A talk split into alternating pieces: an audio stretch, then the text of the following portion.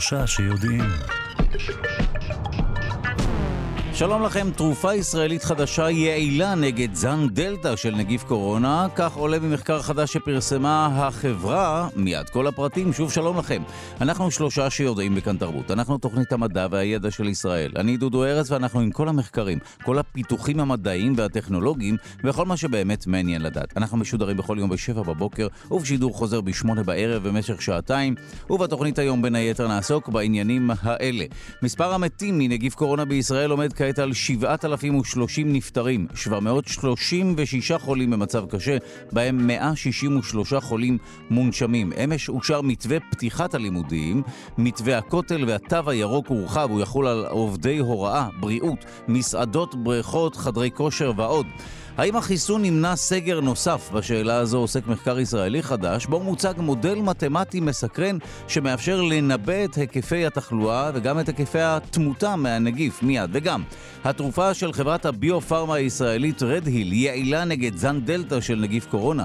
כך עולה ממחקר חדש שפרסמה החברה מיד. וגם פיתוח ישראלי יקל על ניתוחים של חולי פרקינסון וגם קבוצת בני אדם שלא הייתה מוכרת עד כה התגלתה באי באינדונזיה, הכל על סמך שרידי נערה שמתה לפני כ-7,200 שנה, וגם איך הנקבות של ציפור יונק הדבש חומקות מהתנהגות אגרסיבית מצד זכרים, הן מתחזות לזכרים, מיד על מחקר שמוכיח את הטענה הזו, ובקרוב אבוקדו כל השנה בזכות טכנולוגיה ישראלית חדשה. העורך שלנו הוא רז חסון, המפיקה היא אלכסנדר לויקי, על הביצוע הטכני תמיר צוברי. תודה רבה ליגאל שפירא שמלווה אותנו. אתם ואתן מוזמנים ומוזמנות להצטרף לקהילה הרשמית של שלושה שיודעים בפייסבוק.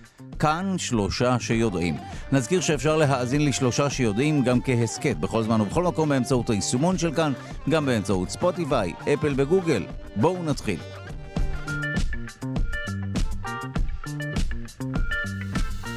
המתמטיקה מנבאת את תוצאות הקורונה. אם החיסון נמנע סגר נוסף, בשאלה הזו עוסק מחקר חדש, מחקר שנערך במרכז האקדמי לב, ובו מוצג מודל מתמטי שמאפשר לנבא את היקפי התחלואה והתמותה מנגיף קורונה באופן מדויק מאוד.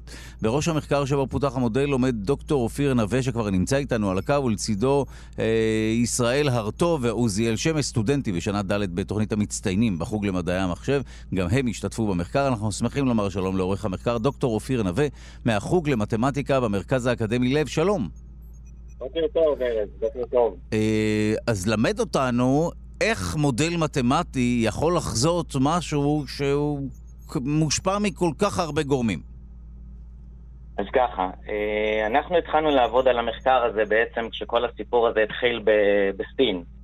אה, התחלנו לכתוב את המודל המתמטי. מודל מתמטי זה בעצם סט של מערכות של אה, משוואות מאוד מסובכות, אה, שבעצם מנסות להיות, אה, לתאר את המציאות, לתאר תופעות בטבע. באופן כללי, מערכות של משוואות קשה מאוד לתאר בצורה מדויקת, אבל אנחנו הצלחנו פה במקרה הזה לקחת הרבה מאוד פרמטרים שקשורים לנגיף הזה, ולהכניס אותו למערכת משוואות.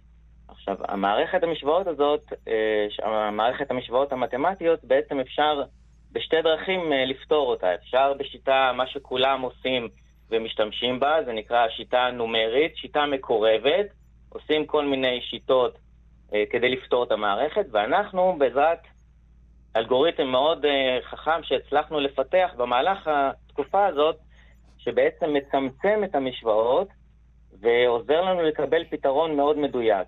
עכשיו, המטרה העיקרית של המודל היא הייתה בעצם למצוא את הנקודות שיווי משקל. מה זה נקודת שיווי משקל? זה נקרא במתמטיקה מצב יציב. זאת אומרת, באיזשהו, ב, באיזה זמן יקרה שאנחנו נקבל שאין יותר אה, אה, שינויים דרמטיים בתחלואה. שאנחנו מגדירים אותם מראש בעצם. זאת אומרת, אני יכול להגדיר שמצב שיווי משקל זה בעצם שאין יותר מ-50 חולים או 50 מתים אה, במדינה, באותה מדינה שאותה אנחנו חוקרים. אז אנחנו במודל הגדרנו בעצם אה, שלא יהיה יותר מ-100 חולים נוספים בכל יום, וזה מצב שיווי משקל. וכשפתרנו את המודל הגענו בדיוק אה, למצב, למצב שיווי משקל אה, אה, בזמן מסוים. זאת אומרת, אנחנו הצלחנו למצוא מתי זה יקרה. באיזה זמן זה יקרה שנקבל שיווי משקל. עכשיו, הפרמטרים שהכנסנו למודל זה בעצם הרבה מאוד פרמטרים. זה מספר ההתקהלויות, מספר המתחסנים, אה, אנשים שהם עם או בלי מסכה, מחוסנים, לא מחוסנים, גיל האנשים, אה, האם יש מחלות רקע, אה, סימפטומטיים ואסימפטומטיים. כל הפרמטרים האלה נכנסו לתוך המודל, לתוך המערכת המשוואות המסובכת הזאת, ובעזרת שיטה, שוב, שאמרתי, אלגוריתם מאוד חכם, הצלחנו לקבל פתרון מאוד מדויק. עכשיו, המודל הזה מכיל משתנים שהם אה, גם אה, מחלימים וגם אה, חולים חדשים ומתים. אז כשאני פותר את המודל עבור טי מסוים, עבור זמן מסוים, אני יודע להגיד בכל רגע נתון מה היו מספר המתים, מה היו מספר המחלימים, מה היו מספר... זאת אומרת שמה, שאפשר להשתמש בזה כסוג של סימולטור של המציאות וכך לחזות איך הכי נכון לנהוג? כן, כן, בוודאי. ממש סימולטור. זה, שוב, להבדיל, תראה, הרבה עושים מחקר על קורונה, אבל הרבה מאוד משתמשים בסטטיסטיקה. אנחנו לא השתמשנו בסטטיסטיקה, אנחנו השתמשנו בנתונים שקיבלנו, שאספנו, שוב, זה לא מדובר כרגע במדינת ישראל, עשינו את זה בסין ובאיטליה. קיבלנו נתונים, אספנו נתונים ממחקרים, הכנסנו אותם למודל ופתרנו את המודל, פתרנו את המערכת משוואות הזאת. אנחנו לא מסתמכים על סטטיסטיקה. אז הפתרון בעצם נתן לנו בצורה מאוד מדויקת, אנחנו לא נגיד שזה 100% אה, חזינו את, התחלואה, אבל בקירוב של אה, ממש 99.3 אחוז. טוב, אתה קצת הזכרת, אבל אתם יישמתם את זה, נכון? לא רק שבניתם את המודל על סמך נתוני אמת במקומות אחרים, אלא גם uh, בדקתם את המודל, נכון? כן, כן, בוודאי, בדקנו את המודל. בדקנו את המודל. בנינו אותו במשך הרבה מאוד חודשים. שוב, זה משהו שלא... לא עושים את זה מהיום למחר. בנינו את המודל הזה, לקח לנו הרבה מאוד חודשים, הרבה מאוד מחקר, הרבה הרצות, שעשי, הרצות בה' אה, שעשינו על המודל, והשווינו לתוצאות אמיתיות, מה שקרה בפועל, ו, ובכל זמן נתון, וראינו את הגרפים בעולם, וזה נתן בצורה מאוד מדויקת, עם סטייה מאוד מאוד קטנה. באמת המודל מאוד מדויק. עכשיו, אה, מה שאנחנו צריכים בעצם זה לקבל נתונים. נתונים אמיתיים, בכל רגע נתון אנחנו נכניס את הנתונים האלה למודל, ואנחנו נקבל, נקבל כל מה שהסברתי עליו, נקבל אה, נקודות שיווי משקל, נקבל חולים חדשים, מתים חדשים, וכולי וכולי. אנחנו תוכנית שעוסקת במדע, אבל אני בטוח שאם היינו תוכנית אקטואליה, היינו אומרים, אוקיי, מצוין, אז בוא ספר לנו מה הדבר הנכון לעשות, איך נכון לפעול כדי להגיע למצב של שיווי משקל עם הכי פחות אנשים שנפגעים וכולי. אפשר להגיע לתרחיש אופטימלי או לתוצאה הטובה ביותר עם כמה שפחות נפגעים? אפשר, אם אני אקבל בכל רגע נתון נתונים אמיתיים, ואני אכניס את זה, כמו שאמרת יפה, לסימולטור, אני אצליח להגיד מתי אנחנו נקבל שיווי משקל, אה, מה, התחל... מה תהיה התחלואה בכל רגע נתון. אני רק צריך נתונים, פרמטרים להכניס לתוך המודל. זה לא איזה משהו אה, קסם שבלי לעשות שום דבר אנחנו לא נדע, אנחנו צריכים את הנתונים בזמן אמת. זאת אומרת, אני לוקח עכשיו את הסט נתונים שאני מקבל, וזה יכול להיות אפילו כל האזנת הנתונים יכולה להיות בכל דקה ודקה, בכל שנייה ושנייה. אני פשוט מכניס את זה לאלגוריתם, ואני יודע להגיד את התחלואה כעבור T זמן. אפילו ב, אה, לאחר שנה. אני אוכל, אוכל לחזות את, ה, את התחלואה. מישהו מה, מהממשלה, האנשים שאמונים על גורלנו, מכיר את המודל הזה, או שזה משהו שנותר באקדמיה? תראה, אני לא, לא קשור ל... אני פחות אה, חושף את עצמי ופחות נחשף לתקשורת ולממשלה. אני אה, חוקר אה, במרכז האקדמי לב. לקח לנו הרבה מאוד זמן לפתח את המודל. זה כרגע בתוכנית שלך זו הפעם הראשונה שאנחנו נחשפים החוצה. אבל רק עכשיו פרסמנו, לפני חודש וחצי פרסמנו את המאמר בשני כתבי עת בינלאומיים, וזה צבר חשיפה מאוד גדולה. אז אה, אני לא, שוב, אני לא יודע איך עושים את זה, איך, אה, איך מתקדמים הלאה, אבל... כרגע זה באקדמיה. אז אוקיי, אז אה, שוב נזכיר, מדובר במודל מתמטי שלא פועל על פי סטטיסטיקות, אלא מקבל אה, מזינים לתוכו נתוני אמת, והוא מאפשר אה, לחזות שלל סיטואציות וגם את המצב של, כן. או את מספר החולים, כן. המתים וכולי, כתוצאה מקורונה, על סמך הנתונים האלה, וכנראה שהרבה מאוד פרמטרים, שבין היתר עטיית מסכות וחיסון שלישי, או בחיסונים בכלל וכולי.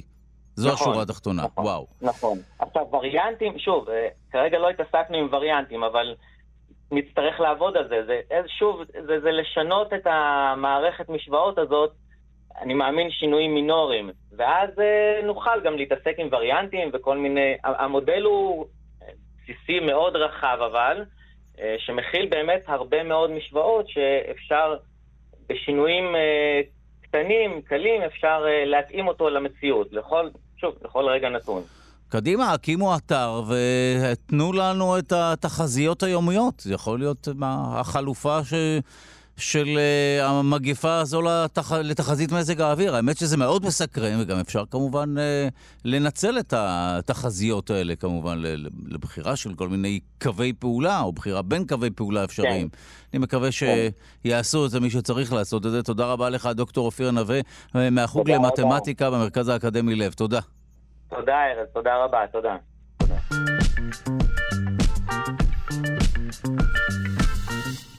התרופה של חברת הביו-פארמה הישראלית רדהיל היא יעילה נגד זן דלתא של נגיף קורונה, כך עולה ממחקר חדש שפרסמה החברה. התרופה מעכבת באופן משמעותי את פעולת אה, הווריאנט דלתא בריאות, כך פורסם, וזאת לאחר שמחקרים קודמים הוכיחו שהתרופה יעילה בעיכוב התפשטות הזנים אלפא, בטא וגמא של הנגיף. התרופה טרם קיבלה את האישור של ה-FDA. אנחנו שמחים לומר שלום לראש המעבדה לאימונותרפיה באוניברסיטת בר אילן, חבר הוועדה המייעצת לניסויים קליניים וחיסוני קורונה, פרופסור סיריל כהן, שלום. שלום, בוקר טוב, דודו. אז למד אותנו, אה, מה אתה יודע על התרופה הזו ואיך היא פועלת? כן, אז התרופה הזאת, אה, שנקראת טופגניב, זה השם הגנרי שלה, היא בעצם תרופה שמעכבת איזשהו אנזים, ספיגוזין אה, קינז, לא ניכנס לשם מלא, אבל זה אנזים שמעורב בכל מיני תהליכים בגוף שלנו. זאת אומרת, זה לא משהו שהוא מכוון כנגד הווירוס, אלא משהו שמכוון כנגד אחד האנזימים שלנו, ויש בזה איזשהו היגיון, כי בסך הכל, אתה יודע, הווירוס צריך גם את כל המכשירים של התאים שלנו כדי להשתכפל. וירוס לא משתכפל לבד. אז האנזים הזה הוא מעורב גם בתהליכי סרטן, זו תרופה שמראש היא מפותחת אה, אה, כנגד סרטן, אבל גם בתהליכים דלקתיים. אה, קשור, זה קשור קצת לשומנים שלנו. שלנו בתאים ואיך השומנים האלה נבנים וכן הלאה. אנחנו יודעים שהווירוסים גם צריכים את השומנים האלה כדי לעטוף את עצמם ולצאת החוצה מהתאים שלנו. בקיצור, התרופה הזאת, אה, אה, יש לה בעצם ככל הנראה שני אפקטים. אחד, שהוא מאוד חשוב בקורונה, זה אנטי-דלקתי, כי אנחנו יודעים שאנשים שמגיעים למצב קשה, הם הרבה פעמים אנשים שאצלם יש שיבוש מבחינת מערכת החיסון ומתפתחת דלקת חריפה, יש מונח כזה שנקרא סערת ציטוקינים, הדבר הזה גורם להרס של הריאות ונוזלים וכן הלאה וכן הלאה, וצריך לעשות את הכל כדי למנוע את, את החוסר שליטה של הגוף על הדבר הזה. אז אנחנו יודעים שהיום יש לנו כמה תרופות בכיוון הזה, כמו סטרואידים שמרגיעים את מערכת החיסון, יש עוד כל מיני תרופות בארץ ובעולם שמפותחות כדי להרגיע את הדלקת, אבל ככל הנראה גם התרופה הזאת, וזה תוצאות של המחקר שפורסמו ממש עכשיו, אה, אפילו הייתי אומר אה, שלשום בלילה, זה עוד לא עבר ביקורת עמיתים, אבל קראתי את המאמר, התרופה הזאת בניסוי פאזה שנייה. כלומר עדיין אה, ניסוי שהוא בודק עשרות אנשים, וזה חשוב, הראו שבזכות התרופה הזאת אנשים שהגיעו למצב קשה בבית החולים השתחררו יותר מהר מבית החולים, נגיד 86 אה, אחוז אה, בקבוצה שקיבלה את התרופה מול 50 אחוז בתקופה, בקבוצה שלא קיבלה את התרופה, הם היו צריכים פחות חמצן, 50 אחוז מהחולים שקיבלו את התרופה לא היו צריכים חמצן, או היו, אפשר היה לנתק אותם מהחמצן כי הם כבר לא היו צריכים בעוד שבקבוצת הביקורת 22 אחוז, כך ששוב, זה לא תרופה שתמגר לגמרי את כל הווירוס בגוף וכן הלאה, אבל היא הראתה בעצם יעילות בשיפור המצב של החולים הקשים, שזה משהו שהוא מאוד חשוב. ולצד הפעולה האנטי-דלקתית שלה, כפי שאמרת, יש עוד תרופות שהן אנטי-דלקתיות אה, שיעילות. כן התרופה הזו מצליחה אה, ליירט איזשהו אנזים שחשוב לנגיף וכך מונעת התפשטות שלו? כן, אז זהו, אז במקביל למחקר שנעשה בבני אדם, גם עשו מחקר, וזה, וזה תחום מרתק, הם עשו מחקר ברקמת ריאות תלת-ממדית. Uh, אתה יודע, הרבה, הרבה תהליכים שאנחנו חוקרים במעבדה, וכולם מוזמנים לבוא לראות, הם נעשים בצלחת. אתה יודע, אתה מגדל את התאים בשכבה, ואז אתה בודק תרופה, אתה בודק כל מיני דברים. אה, אבל זה לא מדמה את המצב בגוף שלנו, כי בגוף שלנו האיברים, התאים האלו חיים בסביבה שהיא תלת-מימדית, ויש כל מיני, הייתי אומר, אה, תהליכים שקורים שאתה לא יכול לחטות אותם בצורה פשוטה במעבדה. אז הפתרון כביכול היחיד שיש לך זה לעבור לבעלי חיים כדי לחקור תופעות כאלה. אבל יש עכשיו פתרון ביניים, שזה בעצם, ואנחנו מכירים את זה מכמה מקומות, אה, זה בעצם ליצור איברים תלת-ממדיים, זאת אומרת לגדל את התאים האלה על, על שלד כזה כדי שהם יבנו כביכול איזה איבר מלאכותי, ושם בעצם, לגבי התרופה הזאת, הם בדקו, כאשר לקחו את הריאה המלאכותית הזאת, או חתיכת ריאה המלאכותית הזאת לתממדית שהם גידלו, הם uh, הדביקו את זה בכל מיני זנים בקורונה, והוסיפו את התרופה, וראו שבמינונים שהם לא מסוכנים, אז התרופה הזאת ככל הנראה מעכבת את, ה, את השכפול של הווירוס. אז זה תוצאות שהן מעודדות, ברור שצריך לעבור לדוגמה לבעלי חיים, לראות מה קורה שם, ואז כאילו גם לחקור, הם עושים את זה בחולים, אז אולי גם לחקור אצל החולים בשלבים אולי מוקדמים יותר, מה קורה למישהו שנדבק ומקבל את התרופה מול מישהו שנדבק ולא מקבל את התרופה, אולי בעצם זה, יעצ... זה, זה יעזור אה, טיפה ל...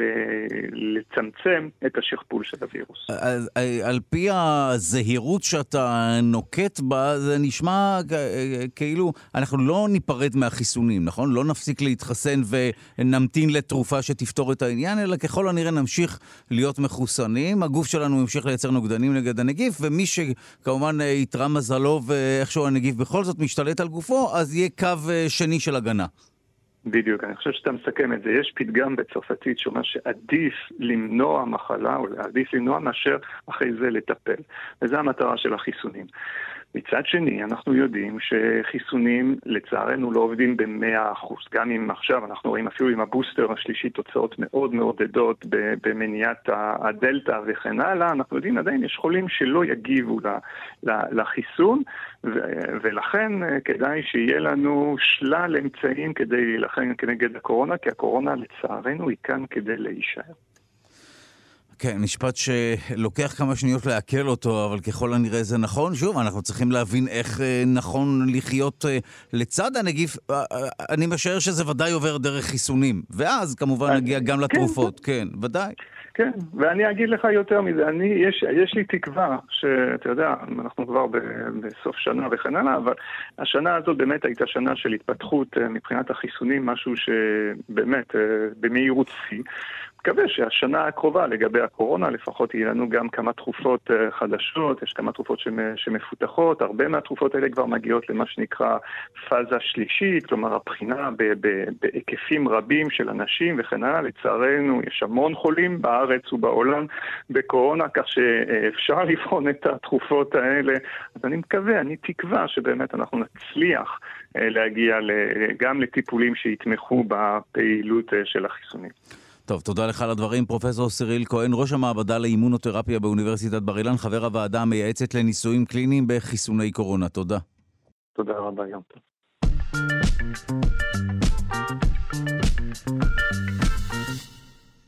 קבוצת בני אדם שלא הייתה מוכרת עד כה התגלתה באי באינדונזיה על סמך בדיקות DNA של שרידי נערה שמתה לפני כ-7,200 שנה.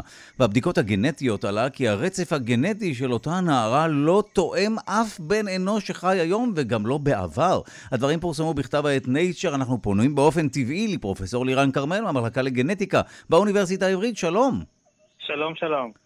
זו רק תחושה שלי שכל אה, כמה ימים, שבועות, חודשים מתגלה קבוצת בני אדם שלא הייתה מוכרת עד כה, או שיש משהו בדברים?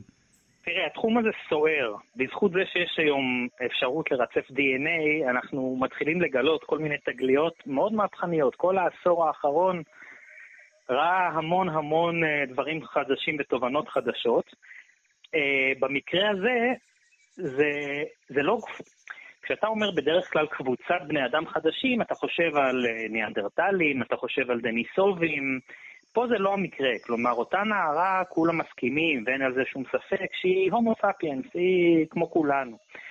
העניין הוא שכשאתה מסתכל על האוכלוסיות שחיות היום על פני כדור הארץ, אתה יכול לבנות להם איזשהו עץ, כמו שאתה בונה עץ משפחה לאנשים, אתה יכול לבנות עץ משפחה לאוכלוסיות ולראות איזה אוכלוסיות התפצלו מאיזה אוכלוסיות, איזה אוכלוסיות קרובות זו לזו, איזה רחוקות זו לזו, וכל אוכלוסייה כזאת היא כמו איזשהו ענף בעץ.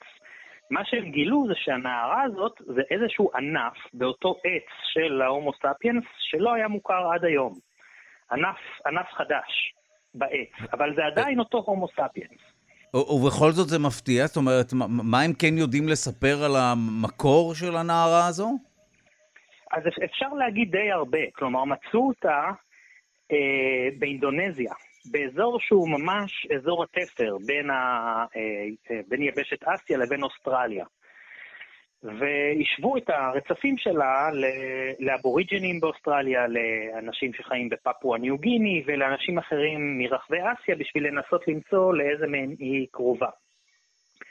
ומה שרואים זה רואים שהיא מין אה, תערובת מוזרה, זאת אומרת היא כן מאוד קרובה מבחינה גנטית לאותם אנשים שחיים אה, היום אה, באוסטרליה, הילידים של אוסטרליה ושל פפואה, היא קרובה אליהם. אבל לא מאוד קרובה, ורואים בה גם אה, מקורות שמגיעים מאסיה, בניגוד ל, ל, לכל שאר האנשים שחיים בפסיפיק. ולמעשה אפשר לקבוע די במדויק מתי בערך אותו ענף שהוליך אל הנערה הזאת נפרד מאותו ענף שהוליך ל... לאנשים שחיים באוסטרליה ובפפואה, וזה לפני די הרבה זמן, זה לפני 37 אלף שנה. וואו. תחשוב על זה שהאנשים האלה הגיעו בכלל מראש לאזור לפני 50-60 אלף שנה, משהו כזה. כלומר, זה אנשים יצאו מאפריקה בערך בתקופה הזאת, וזה לקח כמה אלפי שנים עד שהם נדדו והגיעו לאזור הזה של דרום-מזרח אסיה, ומשם לאיים ומשם לאוסטרליה. אז... כפי אה, שהקדם... אני, אני, אני עוצר אותך כי אני רוצה לרגע להבין, ואז באמת נסכם את, ה, את הממצאים המהותיים, אבל אפילו ברמה הטכנית, אני שוב מתפעל מהעובדה שאפשר לחלץ DNA מעצמות מלפני 7,200 שנה. איך דבר כזה נשמר? נכון, עכשיו זה לא רק כי אה, זה עוד עצמות מאזור טרופי. באזורים טרופיים הרבה יותר קשה בדרך כלל לחלץ DNA בגלל התנאים האקלימיים שמשחיתים אותו. עכשיו, DNA לפעמים נשמר המון זמן, 7,000 זה מרשים מאוד, בטח באזור טרופי, אבל רק השנה פורסמה, נשבר השיא, שפורסמה ממותה בת יותר ממיליון שנה, שעדיין נשאר ב-DNA והצליחו לרצף אותו.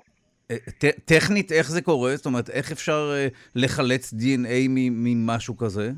אוקיי, אז DNA זאת מולקולה מאוד מאוד יציבה, זאת הסיבה שהיא משמשת למחסן האינפורמציה שלנו. אז אה, עוברים לתהליכים והיא היא, אה, היא צוברת נזק, אבל היא נשארת בצורה של...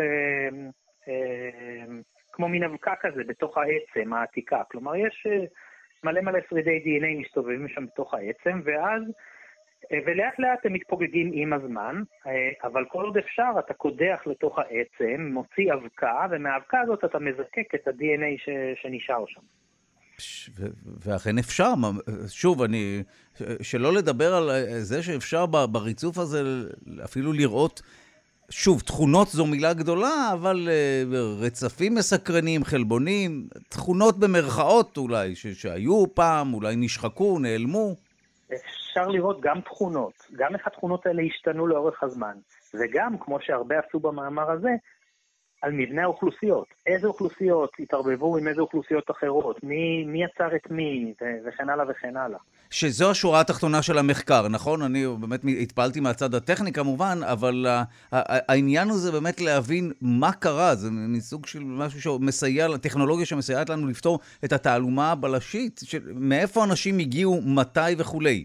נכון, בדיוק. זאת אומרת, כבר, כבר מזמן אנחנו הבנו שהיום כשאנחנו רואים את המבנה של האוכלוסיות בעולם, זה איזה מין סנפשוט בזמן שהוא בכלל לא מייצג מה היה לפני נגיד כמה אלפי שנה אחורה. אז אתה, באמצעות המחקר הזה ב-DNA, אתה בדיוק חושף את התעלומה הזאת של איך הגענו למצב שהגענו אה, אליו היום, שיש את האוכלוסיות כמו שאנחנו מכירים אותן היום בעולם. טוב, אז אם הייתי רוצה להכתיר אה, או לתת כותרת למחקר הזה, נמצאה עוד חוליה, אה, חוליה חסרה, זה לא המקרה, זה לא חוליה חסרה, זה הומו ספיאנס, אבל זה משהו שלא היה מוכר, ובמיוחד הסיפור שהממצאים האלה מספרים לנו על קבוצות האוכלוסייה וההגעה שלהם למקום, זה מה שמעניין, זה, זה, זו הנקודה העיקרית במחקר. נכון מאוד. נמצא עוד ענף חדש בעץ האנושי. טוב, אה, מספיק מרגש גם ככה. תודה רבה לך, פרופ' לירן כרמל, מהמחלקה לגנטיקה באוניברסיטה העברית. תודה. בבקשה, יום טוב.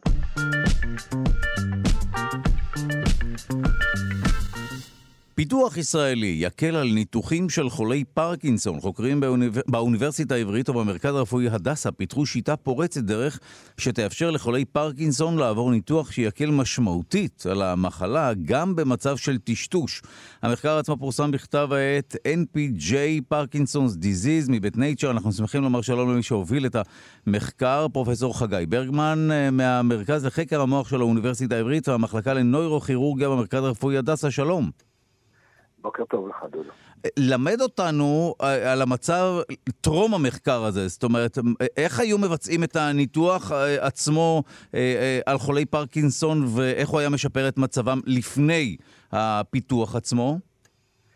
אז בואו בוא נתחיל רגע קצת אחד לפני זה. מחלת פרקינסון מחלה מאוד נפוצה, בערך 1% מהאוכלוסייה מהגיל 60. יש לנו טיפול תרופתי נהדר במחלת פרקינסון. אה, אבל הבעיה היא שאחרי כעשר שנים, קצת יותר, קצת פחות, כל חולה והמזל שלו, הטיפול התרופתי לא יכול... רגע, אתה נקטעת לנו במשפט החשוב ביותר, אחרי כעשר שנים? אה, תלוי בחולה. יש כן. חולים שזה יותר ויש חולים שזה פחות. אבל מה קורה? הגוף מפסיק להגיב לתרופה? הגוף לא מגיב מספיק טוב לתרופה. אוקיי. Okay. לפעמים יש לנו תופעות לוואי, לפעמים התגובה היא מעט איטית, אה, מעט אה, נמשכת פחות מדי זמן, ואז אנחנו מציעים לחולים האלה טיפול מזה כבר כ-30 שנה אה, בעולם וכמעט 25 שנה בסד הבריאות בישראל. אנחנו מציעים לחולים שלנו טיפול יותר מתקדם, ש... אחד מהם, והמקובל ביותר, זה טיפול שנקרא Deep Brain Stimulation, אה, גירוי מוחי עמוק, שזהו ניתוח שבו אנחנו מכניסים אלקטרודות לתוך המוח, מחברים אותם לקוצב, אה, שנמצא בדרך כלל בבית החזה, ועל ידי הפעלת הקוצב אנחנו מסוגלים כעת להחזיר עוד הרבה שנים טובות לאותם חולי פרקינסון שהטיפול התרופתי כבר לא עוזר להם מספיק. אוקיי, ניתוח ש, שקורה, נכון? זה, זה, זה קורה בהרבה מאוד מקרים. זה ניתוח שנעשה עד כה ביותר מ-200 אלף חולים בעולם. בישראל הוא בסל הבריאות יותר מ-20 שנה. אה, אנחנו בהדסה ניתחנו כ-600 חולים כאלה, ובסך הכל, אני מתנצל, החתולה שלי רבה. אה, ואנחנו בישראל אה, ניתחנו כ... אה, כאלף חולים, אוקיי? זאת אומרת, הרבה חולים עברו את הניתוחים, את הניתוחים האלה בעולם ובישראל, ו, והייתי אומר שבהצלחה גדולה. והניתוח עצמו לא נעשה בהרדמה? אז מכיוון שבמטרה שהיא מאוד קטנה, מספר מילימטרים, ומאוד עמוק בתוך המוח, בערך אה, תשעה סנטימטר מנקודת הכניסה שלנו. אה, אנחנו לא, כדי לוודא את ההגעה שלנו למטרה הניסוחית, אנחנו עד עכשיו, במרכז שלנו בהדסה וברוב המרכזים בעולם, היינו מבקשים מהחולה שהוא יישאר ער בזמן הניתוח, היינו מפחיתים את הכאב או מונעים את הכאב על ידי זה שהיינו אה, מזריקים אה, הרדמה מקומית, כמו בטיפול ברופא שיניים, בדיוק אותו דבר, ולכן לא היה כאב, אין כאב בניתוח, וכשהחולה ער, אנחנו יכולים לרשום את האותות החשמליים של המוח ולוודא שהגענו למטרה. ומכיוון שזה ניתוח אלקטיבי, זה ניתוח שאנחנו עושים כדי לשפר את איכות החיים של החולה, אז אנחנו חושבים שאם אנחנו חושבים על הרווח וההפסד של החולה, כדאי היה שהחולה יישאר ער, כדי שנוודא שנגיע למקום המדויק. זה המצב עד עכשיו, כמו שאמרתי, מעל 600 חולים בהדסה, 200 אלף חולים בעולם. אוקיי, okay, אבל... אז זהו, אז בואו נדבר על המחקר הנוכחי שכן מאפשר אה, לעבור את אותו ניתוח במצב של טשטוש.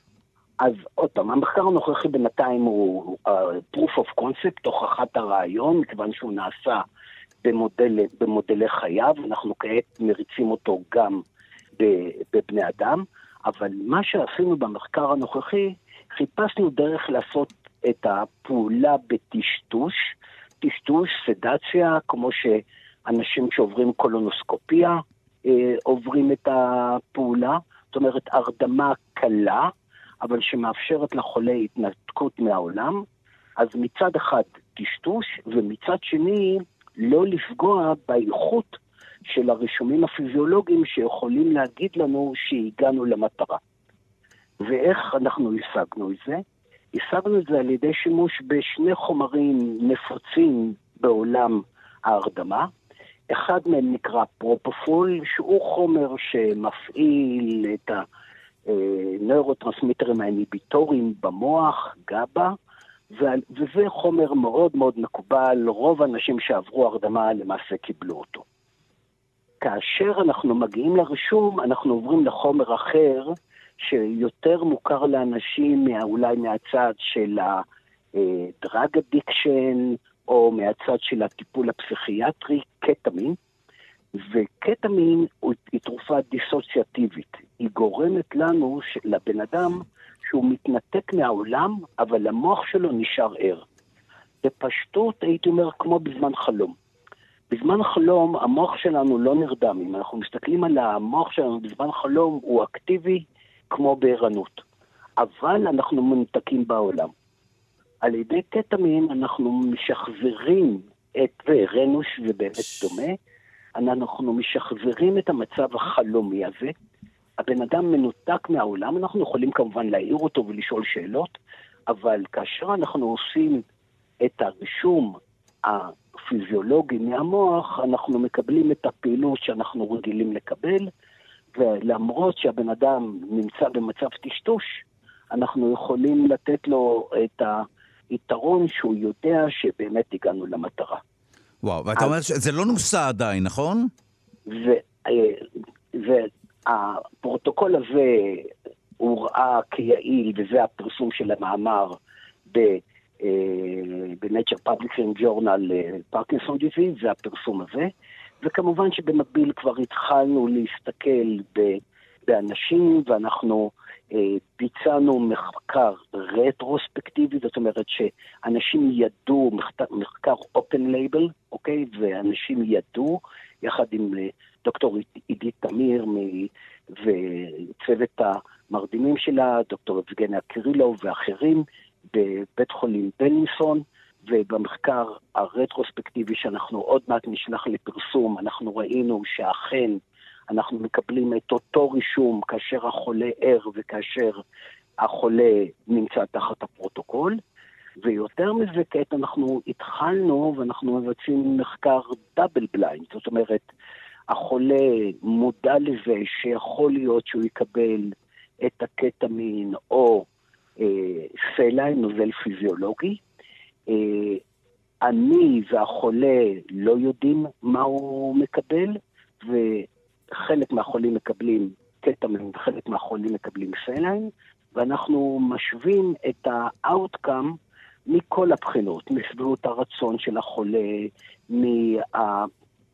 אה, מהצלחה ניתוחית, אה, גם מבחינת הרדמת וגם מבחינה הרדמתית, בין שתי קבוצות החולים. אז כרגע יש לנו את ה-proof of concept, התרופות האלה, פרופופול וקטמין, הן תרופות מוכרות וידועות בחדר הניתוח. אנחנו לא צריכים, אין כאן המצאה חדשה. הרעיון החדש והשילוב בין שניהם זה המעבר בין מצב שאתה פדציה כמו בשינה עמוקה, לבין מצב שאתה בפדציה במצב חלום, אני אומר שוב בפשטות, זה לא בדיוק חלום, אבל בצורה יותר מדויקת, צורה דיסוציאטיבית, אה, כאשר החולה קל לו, ואנחנו עדיין מקבלים את הרישום שמאפשר לנו להגיד בוודאות, הגענו למטרה.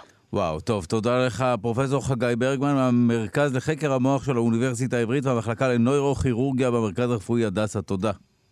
על לא דבר. בוקר טוב.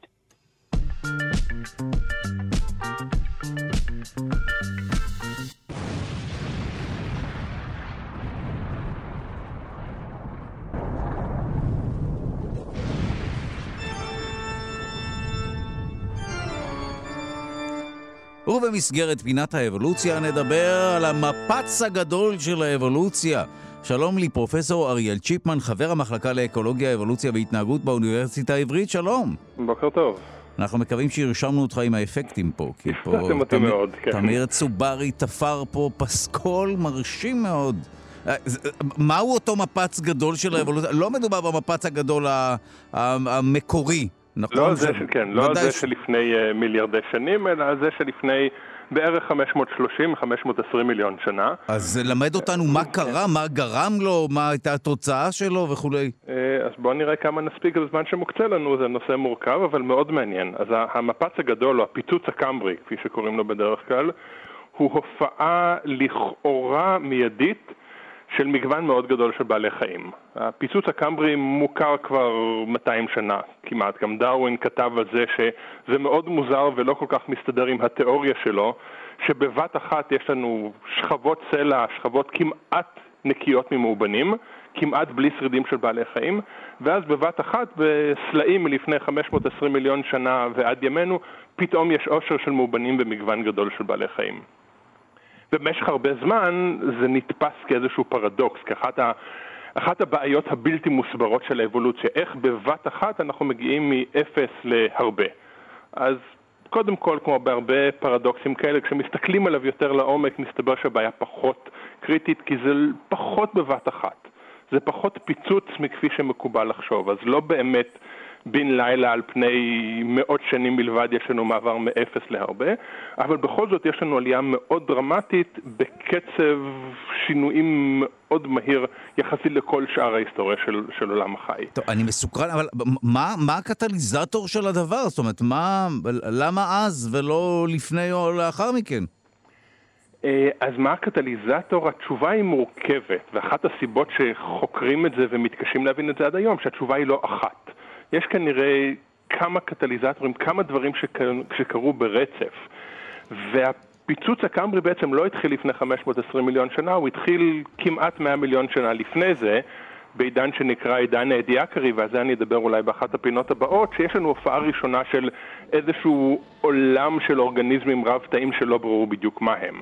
אבל בתוך העולם הזה של אדיאקרה, לפני בערך 600 מיליון שנה, אנחנו מתחילים לראות את הניצנים הראשונים של מה שיהיה עשרות מיליוני שנים אחרי זה, הפיצוץ הקמברי. אבל מה שמתרחש בשנים האלה זה כנראה שני דברים שונים. יש לנו מצד אחד שינוי אקולוגי, כלומר האקולוגיה הופכת להיות מורכבת יותר.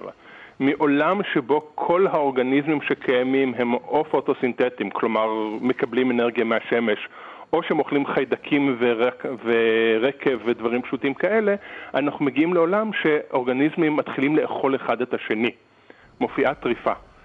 והאקולוגיה הופכת להיות הרבה יותר מורכבת, הרבה יותר משוחבת, כלומר יש רמות אקולוגיות שונות.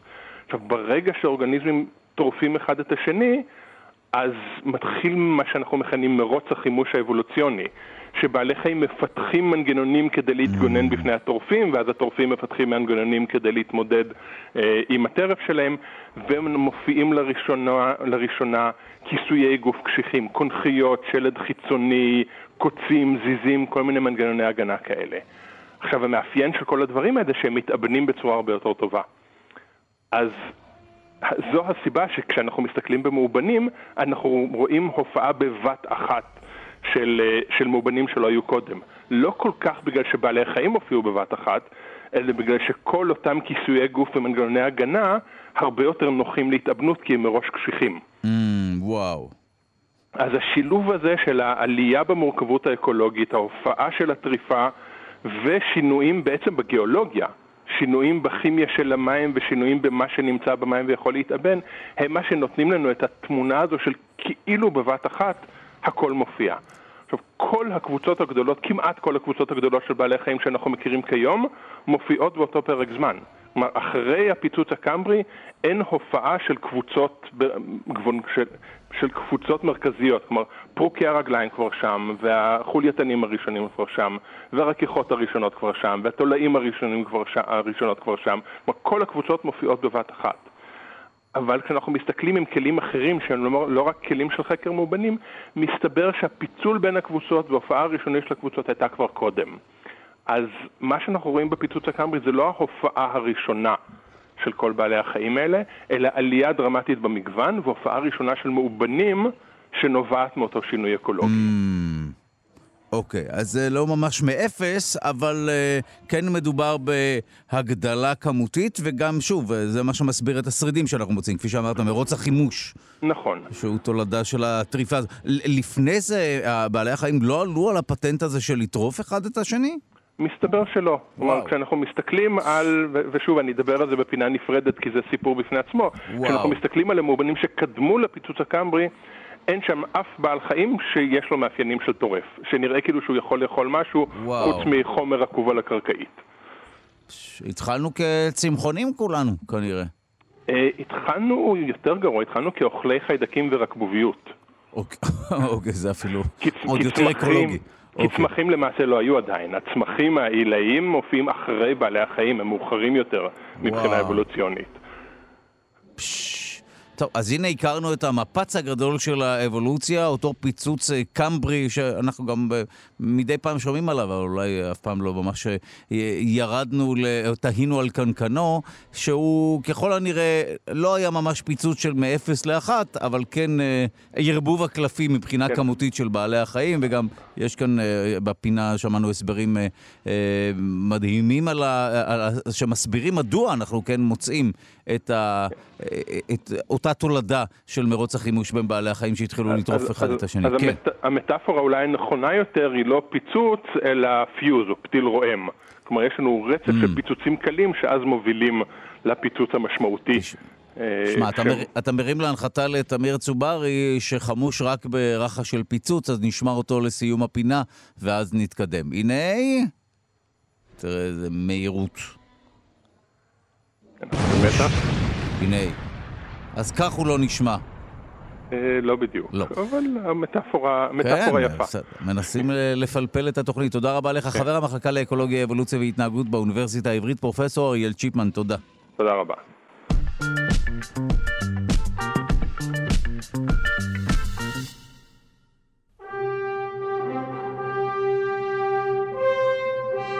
ועכשיו לקראת ראש השנה, במסגרת פינת גיבורי העל שלנו, נעסוק בשורשים היהודים של גיבורי העל. אנחנו שמחים לומר שלום לגיבור העל ששורשיו ודאי נטועים ביהדות, אבנר מירב, אומן המצחק, פרשננו לענייני גיבורי העל, שלום. בוקר טוב, דודו. לא רק אתה יהודי, גם הרבה מאוד מגיבורי העל שאנחנו מכירים, לרבות ובמיוחד סופרמן חביבי. כן, אין ספק, סופרמן גיבור העל האהוב עליך, הוא נוצר על ידי יוצרים יהודים, אבל אה, כמובן שלא רק הוא, יש אה, אין ספור, אה, למעשה כמעט כל הגיבורים שהיום יש על המסך, או רובם המוחלט של הגיבורים הפופולריים יותר, אם מדובר בקפטן אמריקה, ספיידרמן, איירון מן, בטמן, כל המנים למיניהם, אקסמן, פנטסטיק פור, באמת כל כך הרבה מהגיבורים שהיום קורסים מיליארדים בקופות הקולנוע, נוצרו על ידי יוצרים יהודים. ונשאלת השאלה... כש... אז זהו, אז כשאתה מזכיר את השורשים היהודים, הכוונה היא קודם כל לכך שהיוצרים עצמם, נכון? גם אם זה לא אה, ניכר בדמות, למרות שבחלק מהסיפורים זה כן ניכר. כן, בדיוק. אז היוצרים עצמם יהודים, זה אומר שהאימא והאבא הספרותיים של אותם הדמויות הם אכן אה, יהודים, וכן, גם בחלק מהמקרים אה, זה מבליח קצת יהדותם, למרות שאני חושב ש... אני, אל תתפוס אותי במילה, אבל נעשה גם באיזשהו מקום מאמץ מודע להסתיר את יהדותם של היוצרים.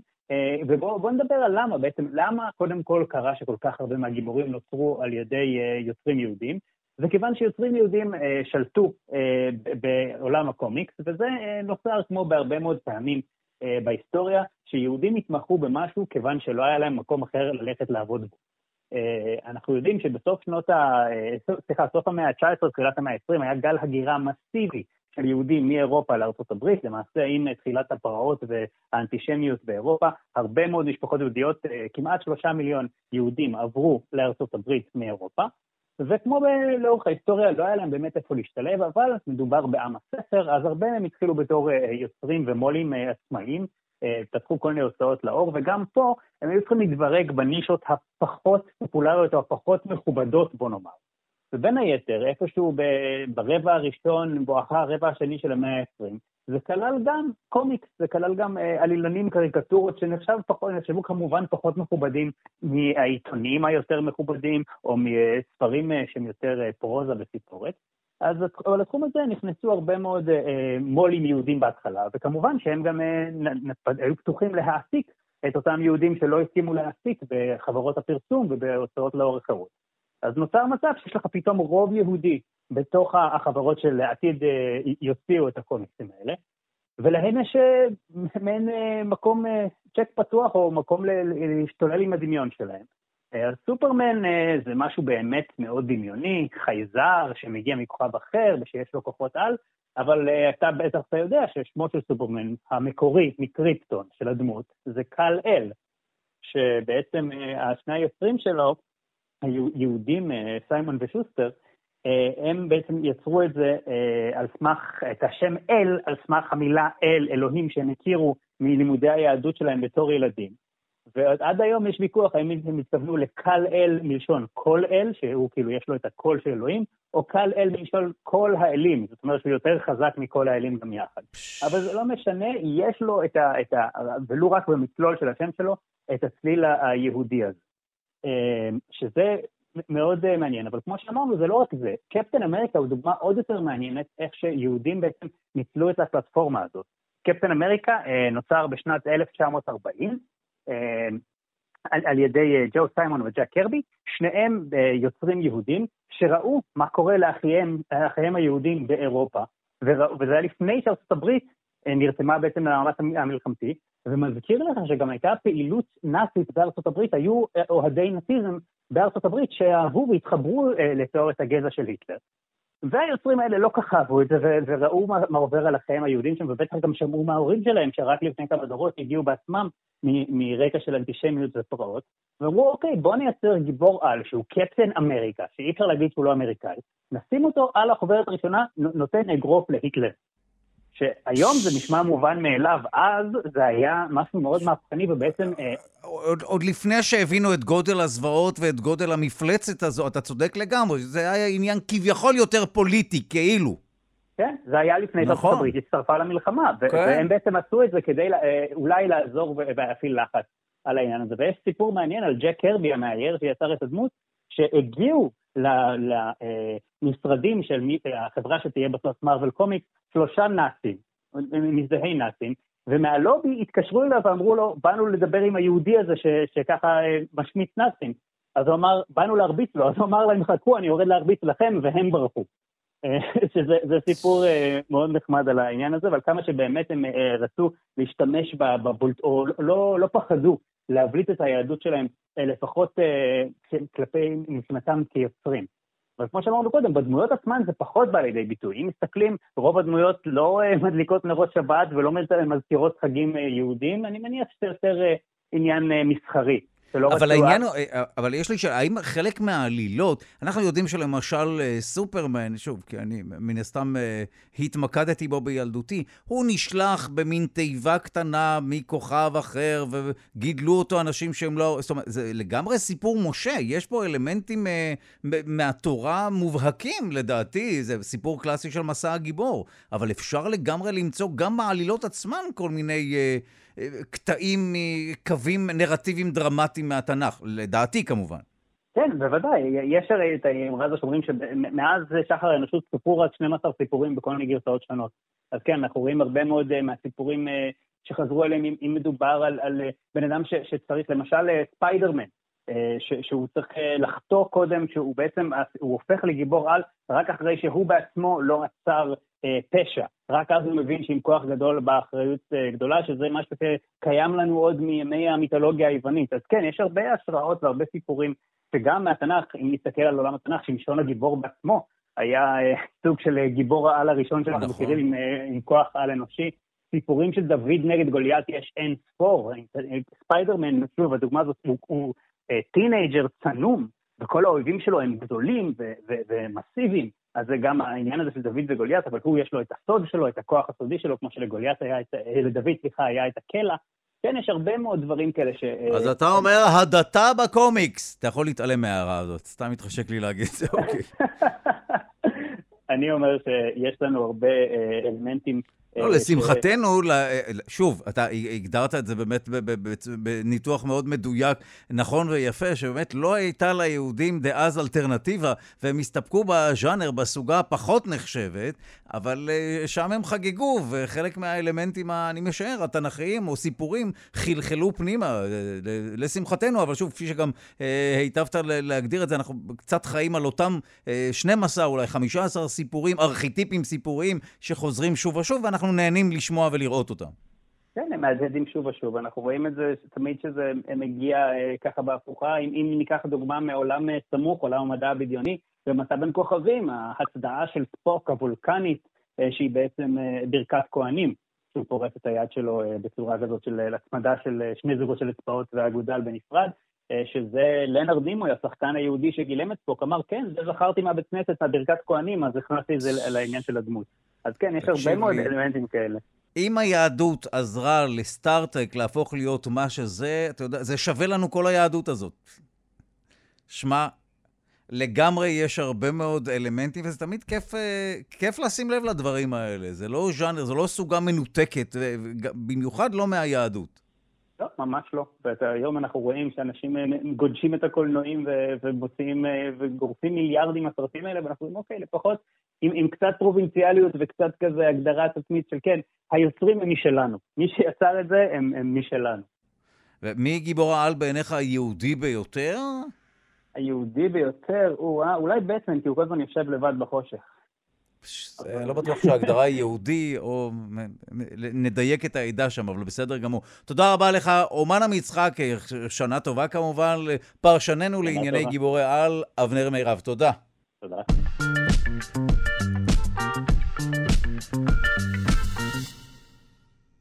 מעשנים אז גם הילדים שלכם, 70% מהילדים של הורים מעשנים סובלים מעישון כפוי. כך עולה ממחקר שנערך בפקולטה לרפואה על שם סקלר באוניברסיטת תל אביב. על פי המחקר שבו עשו החוקרים והחוקרות שימוש בביומרקרים, סמנים ביולוגיים, בקרב 70% מהילדים של המעשנים נמצאו שאריות ניקוטין בדגימות השיער. המחקר נערך בהובלת צוות מומחים מהפקולטה לרפואה באוניברסיטת תל אביב בראשות פרופסור לאה רוזן שכבר נמצאת איתנו על הקו, ולצידה חוקרים uh, רבים. המחקר עצמו פורסם בכתב העת Tobacco and Nicotine Research. אנחנו שמחים לומר שלום לעורכת המחקר, פרופסור לאה רוזן, מבית הספר לבריאות הציבור, אוניברסיטת תל אביב. שלום. בוקר טוב. אז למדי אותנו מה בדיוק מצאתם במחקר, ככל הנראה משהו שלא מאוד מפתיע, אבל uh, מה אתם מצאתם, ואז גם נבין איך ערכתם את המחקר. כן. אני חושב שקודם כל יש שני מסרים עיקריים. דבר ראשון, חשיפה לעישון טבק זה מזיק, זה מזיק לילדים, זה מזיק להורים, זה מזיק למבוגרים, um, ובמיוחד לילדים, כיוון שהם כל כך קטנים, עדיין בהתפתחות, הריאות קטנות. תחשבו על, על מינון של, של אקמול, כאילו אותו מינון של אקמול למבוגר ולילד בלתי אפשרי.